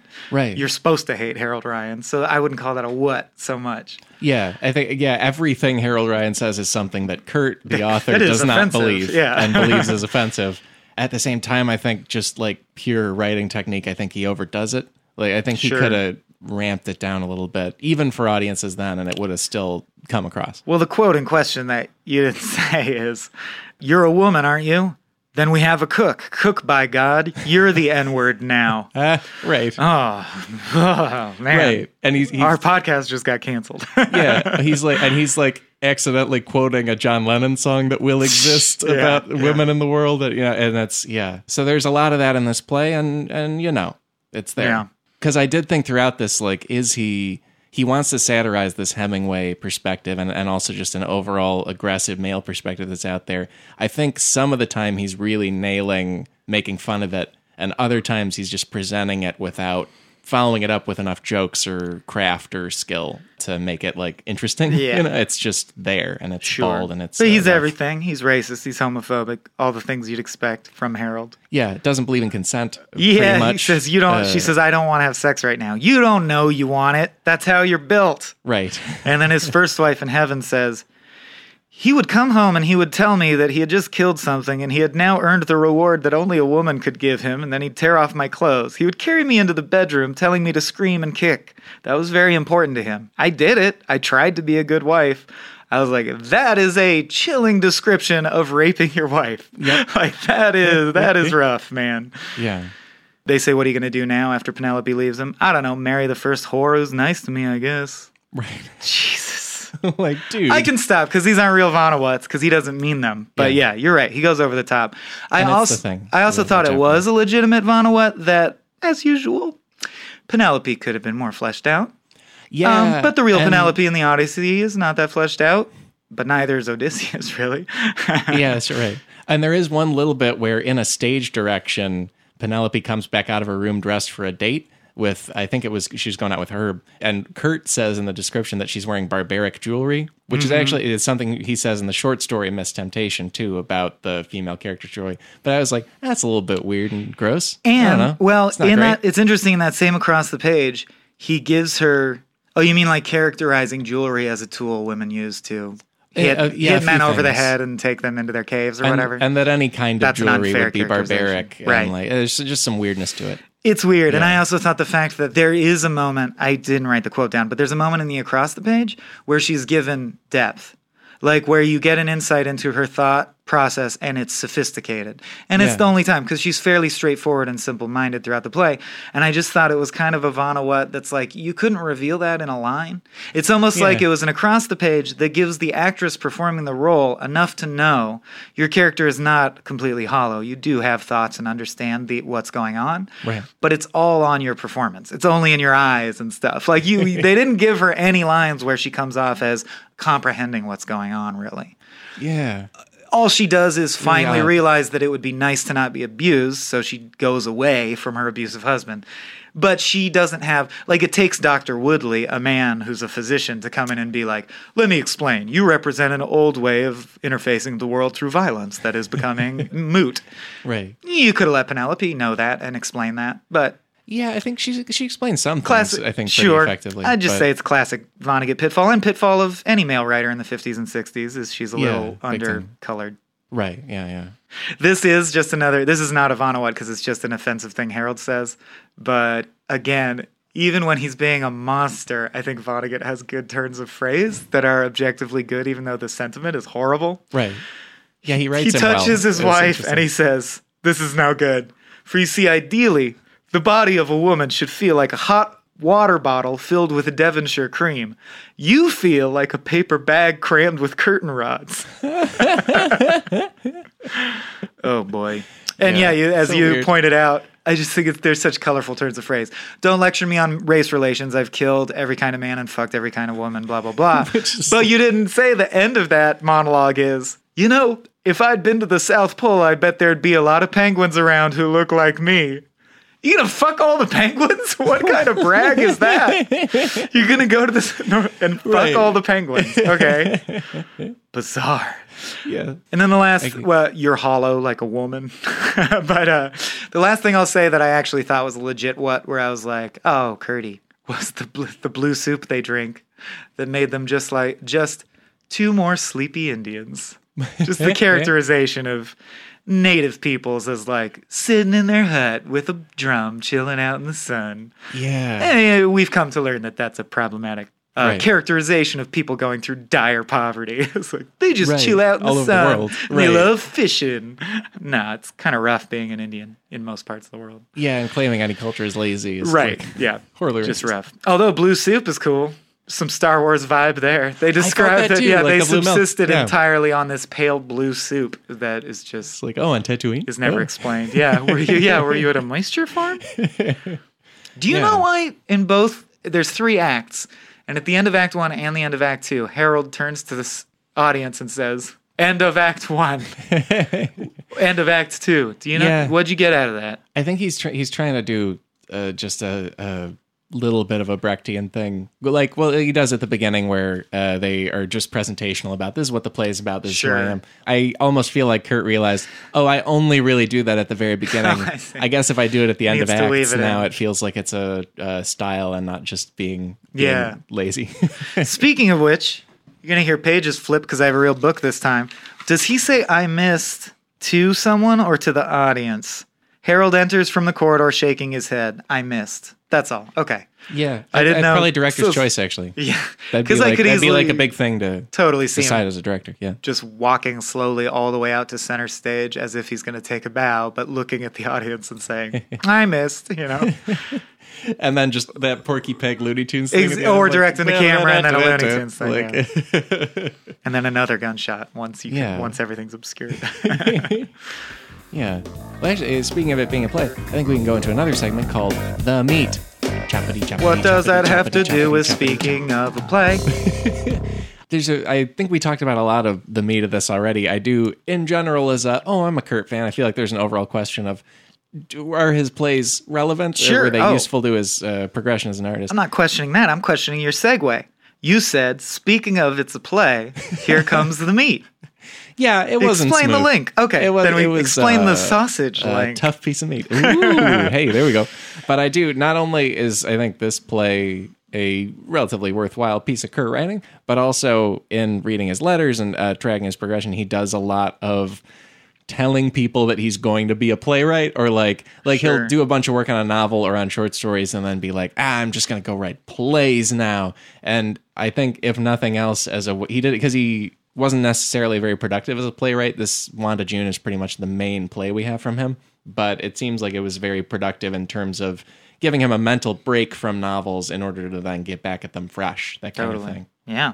yeah i guess that's pretty Segment much it. accepted. it's basically just me doing a small speech Yeah. i guess is the segment but were there any other like neat things you wanted to Uh, I have questions for you, yeah, because I'm always interested in your take on stuff. Yeah. Did you have a theory for the Woody Woodpecker bit? So, for people who didn't read it, there's several Yeah. blackouts in the play at various instances where the across the pages, then we hear Woody Woodpecker go, Yeah. ha ha ha ha ha. And there's even one, then it develops in the middle, before the final scene, there's a blackout where it says, we hear Woody Woodpecker. Right. Then there's silence. Then a baby cries. Then more silence. Then Woody Woodpecker and a gunshot, implying someone shot Woody Woodpecker, I guess. Then Yeah. the scene starts. Yeah i what? was what? i was What? totally confounded by it Oh, okay. i don't well also i, As I a don't pop know culture like- reference, I don't know what I'm supposed to get out of it. yeah i don't like know woody woodpecker cartoons i don't I, other than what he looks like and that one catchphrase i don't know anything about him i don't know what his deal is as a character but also it made no sense to me as a part of the play i i, I hadn't i just like skipped them mentally I Then I guess I'm only it. bringing it up as an open question because I would love, Yeah. our, au- if anyone, people who read along, if anyone has a theory, post that shit. Facebook Yeah. slash Kurt Vonnegut guys. Yeah, because you guys have supplied many very useful or awesome theories about things, and one of you probably gets it, but I have no Sure, idea yeah. what the Woody Woodpecker stuff is for. Similar question I will throw at you and at the audience as well if you don't give me the answer I seek. Why is the title of the play Happy Birthday Wanda June? That act, uh, What does the cake symbolize and why make it so central that it's the title? Or what's going on there? yeah, well, I think it symbolizes something that is more of an overall Kurt theme that the play isn't really otherwise about, about sort of the randomness of life, how tragedy will come out of nowhere, and how we need to kind of celebrate what we can. Oh, I guess, well, we do have a cake like that. At least that was a thing. But the rest of the play isn't about that. So it's, I'm it wondering if, feels like, like, kind of a stray. Something about scraping our name off. You're taking something meant to celebrate a continuing life. That life was snuffed out. And then you're like stem selling it by taking off any factors that make it clearly associated to that person Oh, yeah. and celebrating someone else's life. I don't know. I feel like there's some commentary in there that I'm still not fully getting. Yeah, it might be. It all it almost felt like a hi ho or something. Yeah. like a, and and it's also probably the most fun thing you could call a play of all the elements. uh, of it. yeah. Otherwise, the play would just be like Harold the Monster, or you know whatever. Yeah, I yeah. don't know. it doesn't sound like a great show. Homecoming. Something. Yeah. Yeah, but it actually I had read this once before a long time ago, and I think I remember the first time I read it, I felt like Wanda June was really random, and like I'd even have trouble in my mind tracking that this was the play about what it's about because there's also That's this the Wanda title, title. Yeah, the title is like a Radiohead Uh, song title. It's not immediately intuitively clear which one you you're like, oh yeah, yeah, yeah, the one with the guy, the Oh, hunter right. guy. Yeah, but it, uh, but she worked a lot better for me this time around. I don't know why. I think maybe it just like stitched the overall progression of the show together better for me, or the themes, or something. I don't know. Yeah. I, I was fine with it. Yeah, Nice. But yeah, and yeah, you guys might have something else too. But I don't. know. Maybe sure maybe it's do. just the gag of her being like the the foul bachelor frog kind of guy, where he's like, oh, "I'll just scrape it off and then it's a cake," Yeah. you know. Then I got it, you know. And also, Kurt, by his own admission, some of the stuff maybe he would have changed if he lived longer or revisited it because a lot of the decisions shifted over and over and over. I thought in the intro was amazing. He says he like pours the praise onto Michael J. Kane, who helped him with the play, for all of his good advice about how to write a play and how plays and stories are structured. Yeah. This is Kurt Vonnegut. So I feel like that's super high praise. He's saying this guy helped correct me on my story structure. Right. I looked this guy up. His biggest credit is he wrote a few episodes of Gilligan's Island. It's just amazing to me that Oh. Vonnegut is admiring this. I think just in- because he's scared to leave novels and go into the, a new medium, and he's Right. like, this guy is from that medium, so I trust anything you would say. That's fascinating. But it's like you're Kurt goddamn Vonnegut. Like, if you don't like the traditional rules of playwriting, invent new ones. Like, Yeah. you're smart and wise. I'm gonna want to hear what you're gonna want to say. yeah, yeah. So I just think it's. I, it's also cool to know that someone I look up to so much looked up to some one of the Gilligan's Island writers because it's like everyone's just a person, man. Well, and also I like that he probably didn't fully take that guy's advice because there's still curdy structure things. In particular, characters just telling you what this is about and who they are Sure. immediately. Well, yeah, but that's I thought not something that people usually do. the one interlude where Paul builds a radio out of coconuts to contact the uh, Penelope at the park, I thought was Right. Like an obscure reference, you know. yeah, the theme song was real jammin'. Yeah, Harold's constantly hitting hitting people on the head with his fishing cap. I'm out of references from Gilligan's Island. Yeah, I'm not very Yeah. very steeped in it. I don't know. Let's go on to another segment. This is called Kurt Vonnegrades. Graded. Scared of the grade. Boy, let me tell Yeah, you. I'm scared. It's a also, if negative this, is, if this is your first uh, one of these, Kurt, in his own autobiographical work, Palm Sunday, gave his own writing letter grades relative to itself, and so we give him letter grades too. And he gave Happy Birthday Wanda June a D. He Ouch. in this set of 13 works he graded, he only gave Happy Birthday Wanda June and his novel Slapstick a D, and that's the lowest grade he gave anything. And in the intro of this, he talks about what a terrible writer he feels like he is on this. So it's not totally surprising, but he really uh, savaged this thingy. Uh, I think it must have been hindsight. colored by his experience of working on it. Because if you do feel Yes. the need to revise something 20 times, probably instills the thought in you that it's not your best work ever.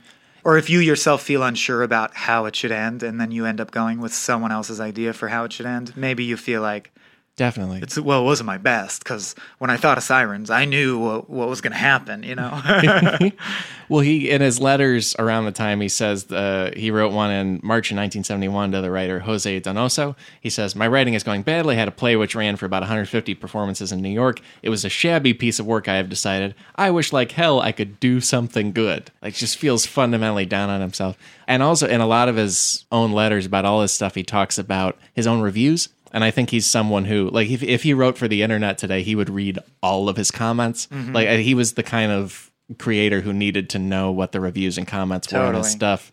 And so I'm sure this play that was being revised while it was being performed, not even in like uh, you know previews or something. Like the finished product was being fixed all the time. right? You So I'm could sure come a week later and see a different plot events. Yeah. right. Like you could come back to the play and things would have changed. Yeah, he That even- is weird. He wrote to his friend Knox Burger at the end of 1970. He said, "Oh, I hope you'll you and your wife will go see my play again as a guest. It's so much better than it was on opening night." like, oh, well, uh, great. He mu- Why'd but you I'm- invite us? I Yeah. feel like he was either guilty or frustrated or something about how it was not right when it went up. you Sure. know? So yeah, Well, what do you give it? I think I would give it like a B minus. Yeah, Uh, I'd go solid B. Yeah. I think he's wrong. I think his his perception is being colored by like how hard it was to mount. Yeah. But pound for pound, it's got so many Kurt blurts that just makes it good. Yeah, that's the that's the part that really sings, and I, and it's Mm-hmm. also tackling masculinity and in a way that he doesn't quite hit so head on in Mm-hmm. much of his other stuff. So it's a it's a perspective on his philosophy that you don't really get from his other novels. Yeah. The plotting is fine and clearly based on what it's what it's adapting with the Odyssey, adapting to an extent. And Although the- it's a little clunky. Like Yeah, structurally, but- I agree with him that that's why it's not an A. Like Yeah. because the Wanda June interludes are interesting and make points, but it never becomes fully clear that they needed to be there in that structure. yeah. They're just interesting interludes, and the structure is very, very, very simple. So Yeah. it's, it's the dialogue that gets you for sure. Yeah, and and it's a simple structure, and and like I said, I don't think he's super effectively satirical of horrible men all the time. I think sometimes you're just seeing a horrible man being horrible. like a, a B minus might be a little. I might go down to C plus, B minus, but like it's it's there's a lot to recommend it in spite of it not being. Well, if you go down, I'm going up to a B plus to keep the average the same, so Oh. it doesn't matter. but D is way too hard on himself. Definitely. it's it's a functional thing with a lot of neat moments. I find D's are usually way too hard in my experience. I am walking into pun after pun. It's true. I am like I'm like the stepping on rakes of puns today. They're just all happening. I practiced that for hours say, as a child. I I, can perfectly mimic it. I should have guessed that you would have it down. You would- Fun fact we learned in the Cracked podcast where we got to interview some of the Simpsons writers, they fucking hate that bit. Or at least Yeah, that's Mike Reiss does. Because they felt totally similar to how Kurt doesn't like this just because he knows that it wasn't the decision he wanted. They felt compelled to put it in because an episode came up 60 seconds short. short. Yeah. And someone's like, well, there's that scene where he steps on a rake. Could you loop the animation, have him step on 15 rakes so it does that thing where it gets funny and then not funny and funny again? and they're like, I guess. I guess we can just fill our episode with filler if we're giving up. and then everyone I know, that's like in their top 10 bits of all time. Yeah, it's an all time. For sure, yeah. in one of the all time episodes. It's like great. it's yeah, it was the best thing. So you never know, Kurt. People like Wanda June. Sorry. Yeah, screw your grades. Yeah. On we go to another segment, which is a slight variation on one we often do. It's called Drama Time. Ah, I'm talking to a skull on a stage. He Ah, was my son. A skull is your son. uh, this is we uh, usually do movie time with uh, a book because we're like thinking straight to movies. How do we do it? Uh, Part of my brain one- did freak the fuck out because I was like, drama time? I who don't know what that segment is. Yeah. yeah. Oh, good. It's okay. like movie. It's like movie time. Oh, okay. Uh, and actually, this play was made into a movie like right away after it was done. It, when it was, uh, I believe, 1971. It was starring Rod Steiger and Susannah York and a lot of known people. I could not find this movie anywhere in any format, so I have not seen it. And I assume you haven't either because it's probably not readily available. Nope. And it was also critically panned, did poorly commercially, and Kurt tried to get his name taken off of it. Will not be in the footnotes, obviously. so hey, if you find it somehow, Don't feel free to it. yeah send it to us. Yeah. I, I'm interested in watching it to see how bad it is and why. Yeah, I would I would absolutely watch it, but it seems to be uh, not uh, not very available. And also, there's a uh, in Palm Sunday. Kurt talks about trying to get his name taken off it, and he said this proved impossible. However, I alone had done the thing the credits said I had done. I had really written the thing, which is a great Oh, it sucked to watch a shitty movie and the credit goes by and you have sole writer credit and you're like, well, but no, But- but- I don't know who, but someone else wrote. I didn't do it. Who even Yeah. right? And he's probably right. They probably didn't even change it much. Like they probably just Sure, did what yeah. he said, you know. But so anyway, so the movie probably doesn't recommend itself very well. But we're fun people, so we've thought about we Are we? Uh, I say yes. Yeah. you're wearing a, a great hat today. People Great, can't see it. thank That's really cool. But anyway, it's I thought it'd be fun to think about like what would be a better cast for this, and also if there are other Kurt pieces that would be good plays. You know, Yeah. like what should be on a stage, which we've talked about a little bit before, especially with the short stories. But Well, I did cast it, but I did cast it, I'm realizing now, as a film, meaning. oh, I mean, a lot of these people have some roots in theater, but you know what I didn't do? I think uh, it works. As it works Dr. Woodley, I want Tony Award winning actor, blah, blah, blah. Like, It can be it can yeah. be movie time. Yeah, casting, yeah, yeah. That's fine. It's going to be famous people that the Yeah. people know. yeah, let's do uh, let's do the cast stuff. I- Okay, you say the character, is- and then we'll both we'll both cast. How about that? But Yeah. you, you go through the character list. well, my my casting is sort of minimal. I'm super focused on Penelope. I think that's like the key role. That's the one Mm-hmm. Right. you gotta do right. And I think I would pick Jessica Chastain. I think she's a really Ah. fantastic actress all of the time, and I think she can do like hurt and wounded and a dramatic Yes. kind of thing. And she was in. Um, uh, they made a movie of Coriolanus. She's in. Yeah, Uh, uh, yeah. I've seen that actually. Yeah. It's good. Yeah, yeah. So she can do she can do full on theater and, and nail it. Totally. I'm on a kick that I think a lot of people are on right now, but I'd go Janelle Monáe. She's awesome. Oh, Um, more Yeah. for Moonlight than for Hidden Figures, but yeah. yeah, I just think, especially in Moonlight, which was certainly my favorite film last year, she arguably one of the few, if there are any flaws. I don't really count it as a flaw because every film has to focus on certain aspects and therefore ignore other aspects of life. But one of the flaws was, as we're talking about today, her character is fleshed out, but could have been even more fleshed out. But there's only so much time to spend on, the, on a movie, and blah blah blah blah blah. The point being that I think a lot of what came out of that character came from Janelle Monáe putting it into the performance. Yeah. More so than I mean, the script is obviously friggin' phenomenal, but her character of all the characters in the movie had to get the most across in the least amount of time, and she did that. And I think Penelope has the same challenge because Yes. the play is as good as Penelope can be sophisticated, and she doesn't have the lines to do the work for her. It has to be her performance. Yeah. yeah, really rarely does she have the text helper. It's like He gives her a really couple hammer blows in the final scene, but before Yeah. that, she's kind of just like, I'm just thinking about this. I'm not going to say what I think yet. I'm just thinking. Yeah. Yeah, yeah. Yeah, uh, let's do uh, Harold next. Who would you have for Harold? You go first. Who played Maud in Harold and Maude? Been waiting for that joke to come up. So obviously, we Nick Offerman or I or his evil. I actually don't think he has the range personally. I, I No, don't think, no I don't think he'd quite fit. I think, it, yeah. but mainly because he looks like the guy in the pictures in my book. but like I, his evil twin, Dick Offelman, I think could do it. Dick Awful. All right, that was my pre-planned, my only pre-planned pun of the evening is now dispensed. so my actual decisions, I'm gonna I'm gonna shotgun blast you with four and not explain them because I think they're self-evident. Sure. And then I want to, I'm sure you're you were able to actually make your mind up. But I could go with any of the above. Jeff Bridges, now that he's old, Jeff Bridges. Okay, yeah. True grit, Jeff Bridges. Ian McShane, the aforementioned Al Swearingen. Kathy Bates, Oh, I think would be sick. the interesting cross casting because man, she can be as forceful and Yeah. bloodthirsty as you Oh, need her oh, to be. that's a really obviously, cool idea. and has done it time and again. Yeah. And then I realized I only picked this person because thinking of Kathy Bates made me remember her turn on The Office, which in turn made me remember the other person who is meant to be an arrogant prick in this life, James Spader.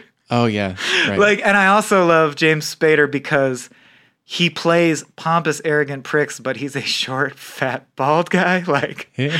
I think that would be doubly cool for Harold to like be a dude with an obvious hairpiece who comes mm-hmm. in and is like not Oh, that weird. tall, but is bossing everyone around and murdering everyone.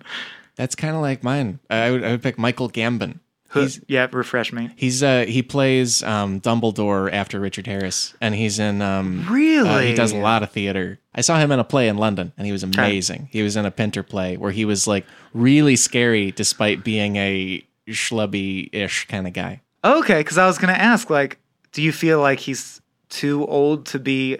You're like you're scared he's gonna murder his wife on stage. I sort of want him to be too old. Oh, Like, really? so You it's think like an that's even part of it? grosser Yeah. Harold. Because I mean, he is the aging soldier. He's not the soldier in his prime for sure. Yeah, yeah, yeah. Yeah, like a that's a good, good fallen, fallen apart uh, jerk. Yeah, Totally. be fun. Also, loose leaf. I think I would like Mm-hmm. to be John Hawkes because I cast John Hawkes as all Vonnegut stand-ins. Okay, yeah, And that's true. And I think he'd fit the look and be a good kind of that character. I was going with loose leaf, not as Vonnegut, or because I didn't make that connection until you brought it up, but as just who's the best moronic dope guy who seems like a cute puppy dog who follows you around even though you kick him. So I ended up on Will Ferrell or Patrick Stewart.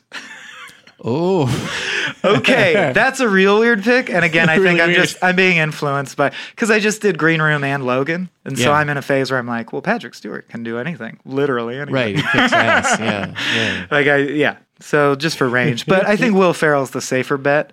Like Will Ferrell is what I was imagining when I was reading that Oh, type of energy. yeah.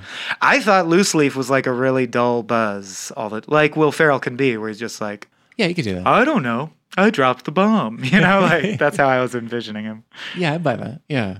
For the rest of the people, I honestly I didn't I only had one other strong thought, which is uh, the actress Dianne Wiest was in She she was the understudy. Yeah, so in the actual production of this in 1970 and 1971, she was the female understudy. She was uh, like 22. Her name is misspelled in my copy of it because she was well. that like unknown. And she went on to win a couple Oscars and, and Emmys and be an amazing actress. So she should get some kind of great quick role. And I thought Mildred would be a good. Oh, like, like just because she's quick. earned it. Yeah. Yeah, like bring her back. Like, oh, can you believe it? Yeah. From all this time, yeah. Yeah, I and I didn't think we were going to mention it, but since we're mentioning the West, or as it says in my book, Diddy West, I just want to recommend the sketch-driven movie The Ten, based on the Ten Commandments, Oh, featuring. Dianne Wiest as herself in one of the funniest movies. Oh, just herself. yeah, Dianne Wiest plays herself. Paul Rudd is having a relationship with Dianne Wiest, and Paul Rudd's not himself. Paul Rudd's a character. Yeah. it's very confusing. It's a what movie a that funny is touchstone to choose of like a real celebrity. Yeah. It's, It's a- Dianne Wiest. it's incredible. It's a segmentized movie from most of the team that did Wet Hot American Summer. If you haven't heard of it, that has 10 sketches and an 11th like framing device and they wrote it in a weekend. Like they the writers each wrote one segment Yeah. over a weekend and just made the movie and somehow it's one of my all-time funniest movies of all time for me. That's I cool. love it. Yeah. And it's got Weast. Wiest. It has a song Brings about breaking Weast. up with Diane Weast. I had to break it off with Yeah. Weast. And yeah, and the rest of the cast, there's a lot of kids and a Nazi and, and suitors, so I, I didn't worry about it too much. Oh, I have some, but I will say under Wanda June, I wrote some cute kid who gives a shit. Like there's always some cute little girl that Hollywood finds. I don't know. Like whenever I try to do this with like a kid role, I literally think of just the first kid, I most recent kid I saw in the a thing. You're always like, I'm just "Oh, shit." uh, I don't know, Asa Butterfield, Dakota I- Fanning and Like- what's his name are too old now. So yeah, Haley Joel and Dakota are too old. Who's the kid now? I don't even. I don't keep track Right, of who's like, the kids. Only actual casting directors know this. I don't know. Although for Paul, the little boy, I thought maybe Ashton Sanders from a couple years ago. That's the guy that played Chiron in the middle section Oh. of Moonlight. Yeah. I really like your like very minority and, and female driven cast of this. That's very fun. I didn't even mean to when I was thinking about it because, like I said, I try to cast based on the actor's energy. But if you do make Penelope African American and their son mixed race, I guess, because she's with Harold, Yeah. mm, it adds a bunch of interesting layers Right, that make everything even worse. I don't know if you want to do that, but Right. Uh, yeah. but I was just thinking actor's energy in Moonlight, man. I mean, again, he gets so much out with so little dialogue. In the middle section is where he says the least, I think, of any of the three sections. So, Ashton Yeah. Sanders, and then for Woodley, I got Jimmy Stewart. Yeah, that makes sense. Yeah. You can't come in here and just kill everything. We're gonna get you out of here, Mister Yeah. Mister Harold. Yeah, It's almost his, there's a western called The Man Who Shot Liberty Valance. that's my recommended reading. Don't jump to it, it's, uh, or uh, do. It's I fine. don't know. I just it's the Stewart. That Stewart would be. That's good- exactly why I cast him in this. ah, dang it. You So can explain why, or I'll explain why. How did we we both to wavelength that Yeah. movie? That's amazing. That's awesome. Yeah. Koenigswald Christoph Waltz because it's a gimme. Yeah, that- yeah, I right. mean, It's the German. best Nazi Who's the last German I saw? Like which Inglourious Basterds Right. character will I? And the reason I'm dragging the segment out is I do think I have one more that will make you go, ooh. and that's Shuttle, Shuttle, yeah. the vacuum cleaner salesman who himself is sad and broken inside, but basically is in love with Harold, right? Right. ben Foster. Oh, Ah? from uh, Hell or High Water. Hell or High Water, although Yeah. I was thinking more of his role in 3:10 to Yuma, where he clearly evinced with no lines about it that he's in love with Russell Crowe. and then I also just saw him in one of his very early roles where he does he has an arc on Six Feet Under. He dates Claire, and again, it's this role where he says I'm gay, but you can tell from fucking second one that he is in love with her only by the way he looks at her. And I just think that's an amazing thing for like any actor, he nails. I've seen him nail that over and over, and I want to see Shuttle up on stage when Harold's back is turned, looking at him like, "Oh shit, he's in love with that dude." like, I want that dichotomy. That would make it way more think that'd be interesting. cool, yeah. Yeah. And speaking of uh, related readings, let's get into the segment for related reading. Okay, well, I had three, but now I have two. Reading, reading, reading, reading. Reading slash watching slash listening. yeah. Talk about the man who shot Liberty Valance. Okay, there's a movie called The Man Who Shot Liberty Valance. If you're a Western buff, you've of course seen it, but a lot of people aren't, and a lot of people uh, don't take the time to watch old, old movies because a lot of them have become dated and boring. I get Right. that. I see Yeah. old movies where I go, this has no relevance to anything, Right. and they didn't figure out how editing works yet, so it's fucking boring. Yeah, and the pace But is slow. And yeah. It's always a joy to realize that some old movies still fucking rule and like are just as good, even all the way back to the black and white era. You just need someone to tell you which ones are gonna hold up. And the man who shot Liberty Valance totally holds up.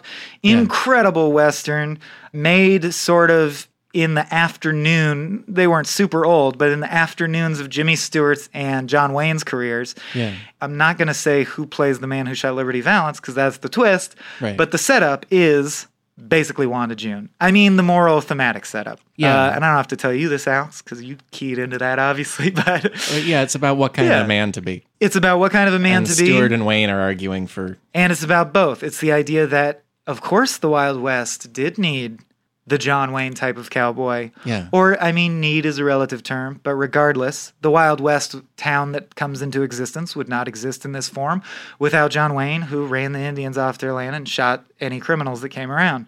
Yep, you're right. Now that the town exists, no one wants you here. Jimmy Stewart comes in and is a lawyer who's bringing the first court system to the town, and everyone wants that. They want to be a real town. And it's the whole idea. I mentioned an Ellison story that's about this too, but it's one of my favorite themes. Where does a soldier go when we don't need soldiers anymore? Because the whole goal of being a soldier is to make everything so safe that you don't need soldiers anymore. Right. Well, then everyone hates you because you're like gross because you killed a bunch of things, which we no longer understand how to do and we think it's weird. or or we regret that our life now needed some of that, and so we like hate you reminding us of it. Right. You're the guy we paid to kill all the Native Americans. Now we feel guilty that we killed them all. We blame you. It's weird to be that guy who was like, but 50 years ago, you were all cheering me for doing this. Right. Also, you might feel guilty, but it's objectively true that your town wouldn't exist if I didn't do that. So he's Harold. He's Harold Ryan. Yeah. And Jimmy Stewart is Dr. Woodley, Yeah. who says, no, we're going to use courts and make peace now, and you need to leave. And they fight over a woman who represents, I guess, whoever wins the woman was right about the argument, I guess. Right. Yeah. Yeah, Because it's still a movie prize from woman. the 60s. Yeah, so, right. yeah. Yeah. So there's a prize woman, and you, you're seeing is is the prize woman is the Penelope going to be won by by the gun or by the book of law? Yeah. Yeah. It's good. That's great. Yeah. Yeah. And the ending rips your heart out. The ending's fucking great. I'll uh, do a movie one. It's sort of a pair. One of them is the movie Oh Brother, Where Art Thou? Coen Right. Brothers movie. Mm-hmm. You probably know it. And it's about the Odyssey. And then there's also a movie called Sullivan's Travels, which is by Preston Sturges from the early 40s. Also in my top 10 movies of all time. Great. And it's also sort of a take on the Odyssey, but very, very funny about it and very Yeah. backward about it a lot of the time. It also, it just trivia, or if you're interested in Sullivan's Travels, the main character keeps trying to make a movie out of a gripping novel about the Great Depression called Oh Brother, Where Art Thou, which is where the Coen brothers got the title of that movie. And Preston Sturges, the writer director, wrote that movie about the difficulty he was having writing a different screenplay. Yeah. It escapes me, but he had an assigned project and he was sick of being pigeonholed as a writer of light comedies. So the movie's about a director who doesn't want to be pigeonholed as a writer of light comedies and tries to make a serious movie, but doesn't know what he has to say that is meaningful or real. Yeah. Yeah. It's very funny. And it- yeah, it's and great. talk, talk about freaking movies holding up, dude. Palm Beach Story, also a Preston Sturges, still as funny. Okay, like you could watch The Hangover, which is not the best comedy of all time, but is very strong, Yeah. and then watch Palm Beach Story back to back and be like, I just saw two great comedies that made me laugh all the way through the whole time. And this, and, And they're both so long They're both black and white movies from like the 30s to the 50s. It's incredible. Yeah. Preston Sturges has two movies in my top ten. oh, that's And they're both black check and white, and that makes me classy and smart. And correct. Yeah, Palm Beach Story is also good. I have no related reading. Oh, I do. I have reading, but you should see it if you can. But if you can't see it, I suggest you'd read the play, The Last Living Black Man in the Whole Entire World by Suzan-Lori Parks. Cool title. Yeah, she writes incredible avant garde, semi abstract theater pieces that are, I think she also, I, I might be butchering the name, but she wrote another play I really love called The Death of Abraham Lincoln. In the footnotes, it will be linked to with the proper name. Yeah. But regardless, Suzan-Lori Parks writes some of the most exciting theater coming out right now. So if uh, you know, I mean, she's alive and writing. So if you if you love theater, but you've only read Arthur Miller and Pinter and blah blah blah, and you're like, who's like writing plays? Like what plays happen now? She does, and she's both written classic plays that have been around forever, but she's writing new plays that are fucking amazing too. So read anything by Suzan-Lori Parks. I especially recommend The Last Living Black Man in the Whole Entire World. I didn't mean to say like Don Pardo announcing the The cast of. SNL, but yeah. Counting crows. uh, no, that's great. I guess I'll because I have a, a theater recommendation too, and this is overall check out Neo Futurist Theater. There's The specific. movement? Is that a movement or a group, a theater group? It's kind of both. It's somewhat named after the futurist movement, who were like Italian fascists, basically in the 20s. That's a very reductive way to put it. But the neo futurists are a group that started in Chicago, and then there's a branch in New York and a new branch in San Francisco. And the ensembles there are actor, writer, director, performers who write plays where they are themselves being themselves, doing what they're doing in the actual room. And their main show is 30 plays in 60 minutes, is the idea. So all Wow. of a, a play is a page, or it's a Oh, little okay, short sure, thing, yeah. or it's and it can be movement, comedy, drama, whatever it Nice. is, and it's a rapid fire, incredible experience as theater. you pretty awesome. much have to go see it in person if you want to see it, and it's only in those places. Sometimes they tour, but uh, look up neo futurists in a city near you. They're amazing. I think our friends Five Second Films might have a lawsuit on their hands. Five Second Plays.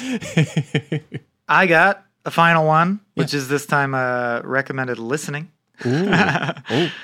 A song that just the by my favorite lyricist of all time that has lyrics that very much tie into. It's a story song that's very much uh, similar to Wanda June, so it's a good excuse for me to mention it. Yeah. Cat Eye Willie Come to Claim His Lover is the name of the song. Huh. The group is Dave Carter and Tracy Grammer, uh, who are among my favorite artists, but I'm only recommending this one song. Brett, can we play a clip? Bonnie Brown, you can run and hide, fly my honey lamb. You can cry, have mercy, and crawl the cane for cover. But your man for butcher's pride, Slewfoot devil won't be denied when Cat Eye Willie come to claim his lover. That's a great clip. Oh, what a clip. That's yeah. So it's a story about a dude who uh, impregnates a woman, and then she realizes he's violent, abusive. So she tries to keep his kid. So he decides to kill her and get the kid back, and it's good. Whoa. Classic, like hardcore western Like a- story yeah, where everything goes to shit. Yeah. And they're a songwriting duo or something, or is it? Dave Carter wrote all the songs, and then Tracy Grammer is incredibly talented singer and fiddle player. Oh, cool. So it's folk music. It's and Yeah. then she does all the violin and fiddle pieces and sings. They switch off singing. He also sings, but I'm pretty sure he wrote all the lyrics and songs on those albums. Cool. And from that clip, it was so good. Yeah, odds are you've never heard of them, and they're great. So listen to them, Nice. listen up. And then my last one is a Ray Bradbury short story. Yep, it's me. We're doing Holy it. shit, you vanquished me. I didn't bring a Harlan Ellison story this time. Oh, well, that's okay. I, can't believe I didn't think to do that. I didn't. I didn't mean to ace you out or No, nothing, you did. You, know? won the podcast. That was it. There's I'm confetti, leaving. Confetti descending from the ceiling, and this. It's a small room. we Michael's this. melting into a puddle of water. It's a slam dunky one, and it's called the Kilimanjaro device. It was originally written for Life magazine, and then and then published in I Sing the Body Electric, and it is about a man going back in time to Idaho to try to give Ernest Hemingway a better end to his life. And in Life magazine's version, Ray Bradbury did a little intro to the story and he talks about the genesis of it. And he met somebody who knew Hemingway in life when he was living in Idaho and really falling apart. And he describes him as that old man, that sad old man on the road kind of thing. And just like oh, really yeah. heartbreaking mental picture of Hemingway just wandering around wanting to die. you right, know? yeah. And so it's a it's a story about kind of reckoning with his legacy and trying to appreciate him and and understand him and and figure out a better way to handle him. Because also, I mean, I feel like an implied related reading for this thing is read Ernest Hemingway, uh, Sure. but also that's sort of an interesting take on him Yeah. too. Uh, and and sort of the reverse of damning the bad part of him to be like, oh, if only we could save the the good bit, you know? Right. Or at least just give a human being shit. a- There's good stuff in there, right? Yeah, yeah. And it yeah. nominally, even though I in Wanda June highlights how yeah he lived a violent life, or he did he said things that seem like he promotes violence. But I mean, a farewell to arms is literally about saying farewell to the need for guns, and for whom the bell tolls is literally about how anytime another human being suffers, you suffer too because we're all connected. So Yeah. Hemingway was not Harold Ryan, really. right, just Um, part of him. Yeah, was. yeah, yeah. yeah. And to his credit, Vonnegut says like And yeah, so. Uh, this yeah. character is a blown up version of a type of man that I think is best evinced by a part of Ernest Hemingway's public Right. persona. That's very far from saying I wrote this to shit on Ernest Hemingway's work Right, or something. Right, right, yeah. But those are the readings. I think we could. We're going toward the end here. We can get into a segment called Vonnegut News. And you could blast through those because you could like have Liberty Valance on the TV while you're playing a song, yeah, flipping through the book. It's our Have easiest that- one yet. Have all that playing inside a neo futurist show. They will Yeah. love it. Your kid wa- comes up with, with a wadded up ball of bread, and everything is tied together nicely. Merry Christmas. Uh, um, and uh, this uh, Vonnegut news here.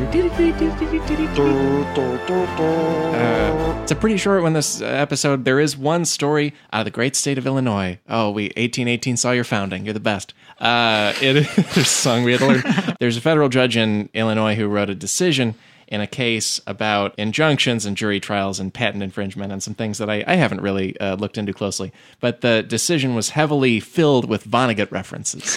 Weird. Uh, so if you look on natlawreview.com and search Illinois Vonnegut, you will turn up this decision where he adds an epilogue to his decision and it says like life is not over but the story is. Vonnegut Deadeye Dick 1982 still the fear is that like kilgore trout in breakfast of champions we are trapped in the middle of some work of fiction but unlike kilgore we are not close to the end actually. So it goes this isn't an actual federal judge this is a judicial decision So the headline of this news story is "Federal Judge Bored Out of Mind." probably the story calls it a kurt vonnegut fueled opinion Uh, federal judge left phone charger at home today.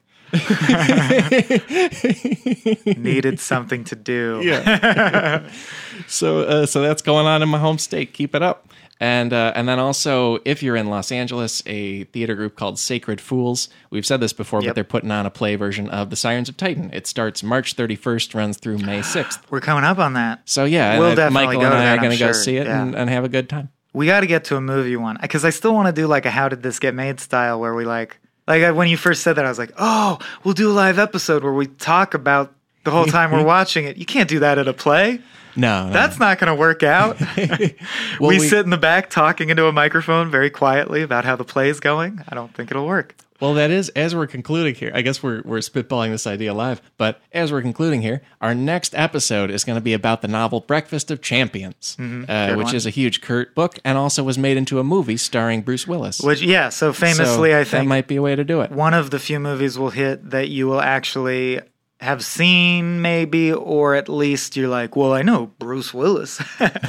it's not obscure. It is famous. It did famously bomb and isn't supposed to be good. I haven't Yeah. seen it.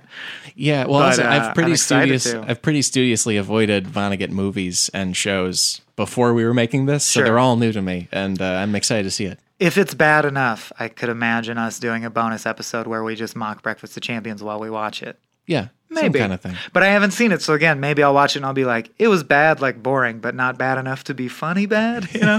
right, right. we'll see. We shall see.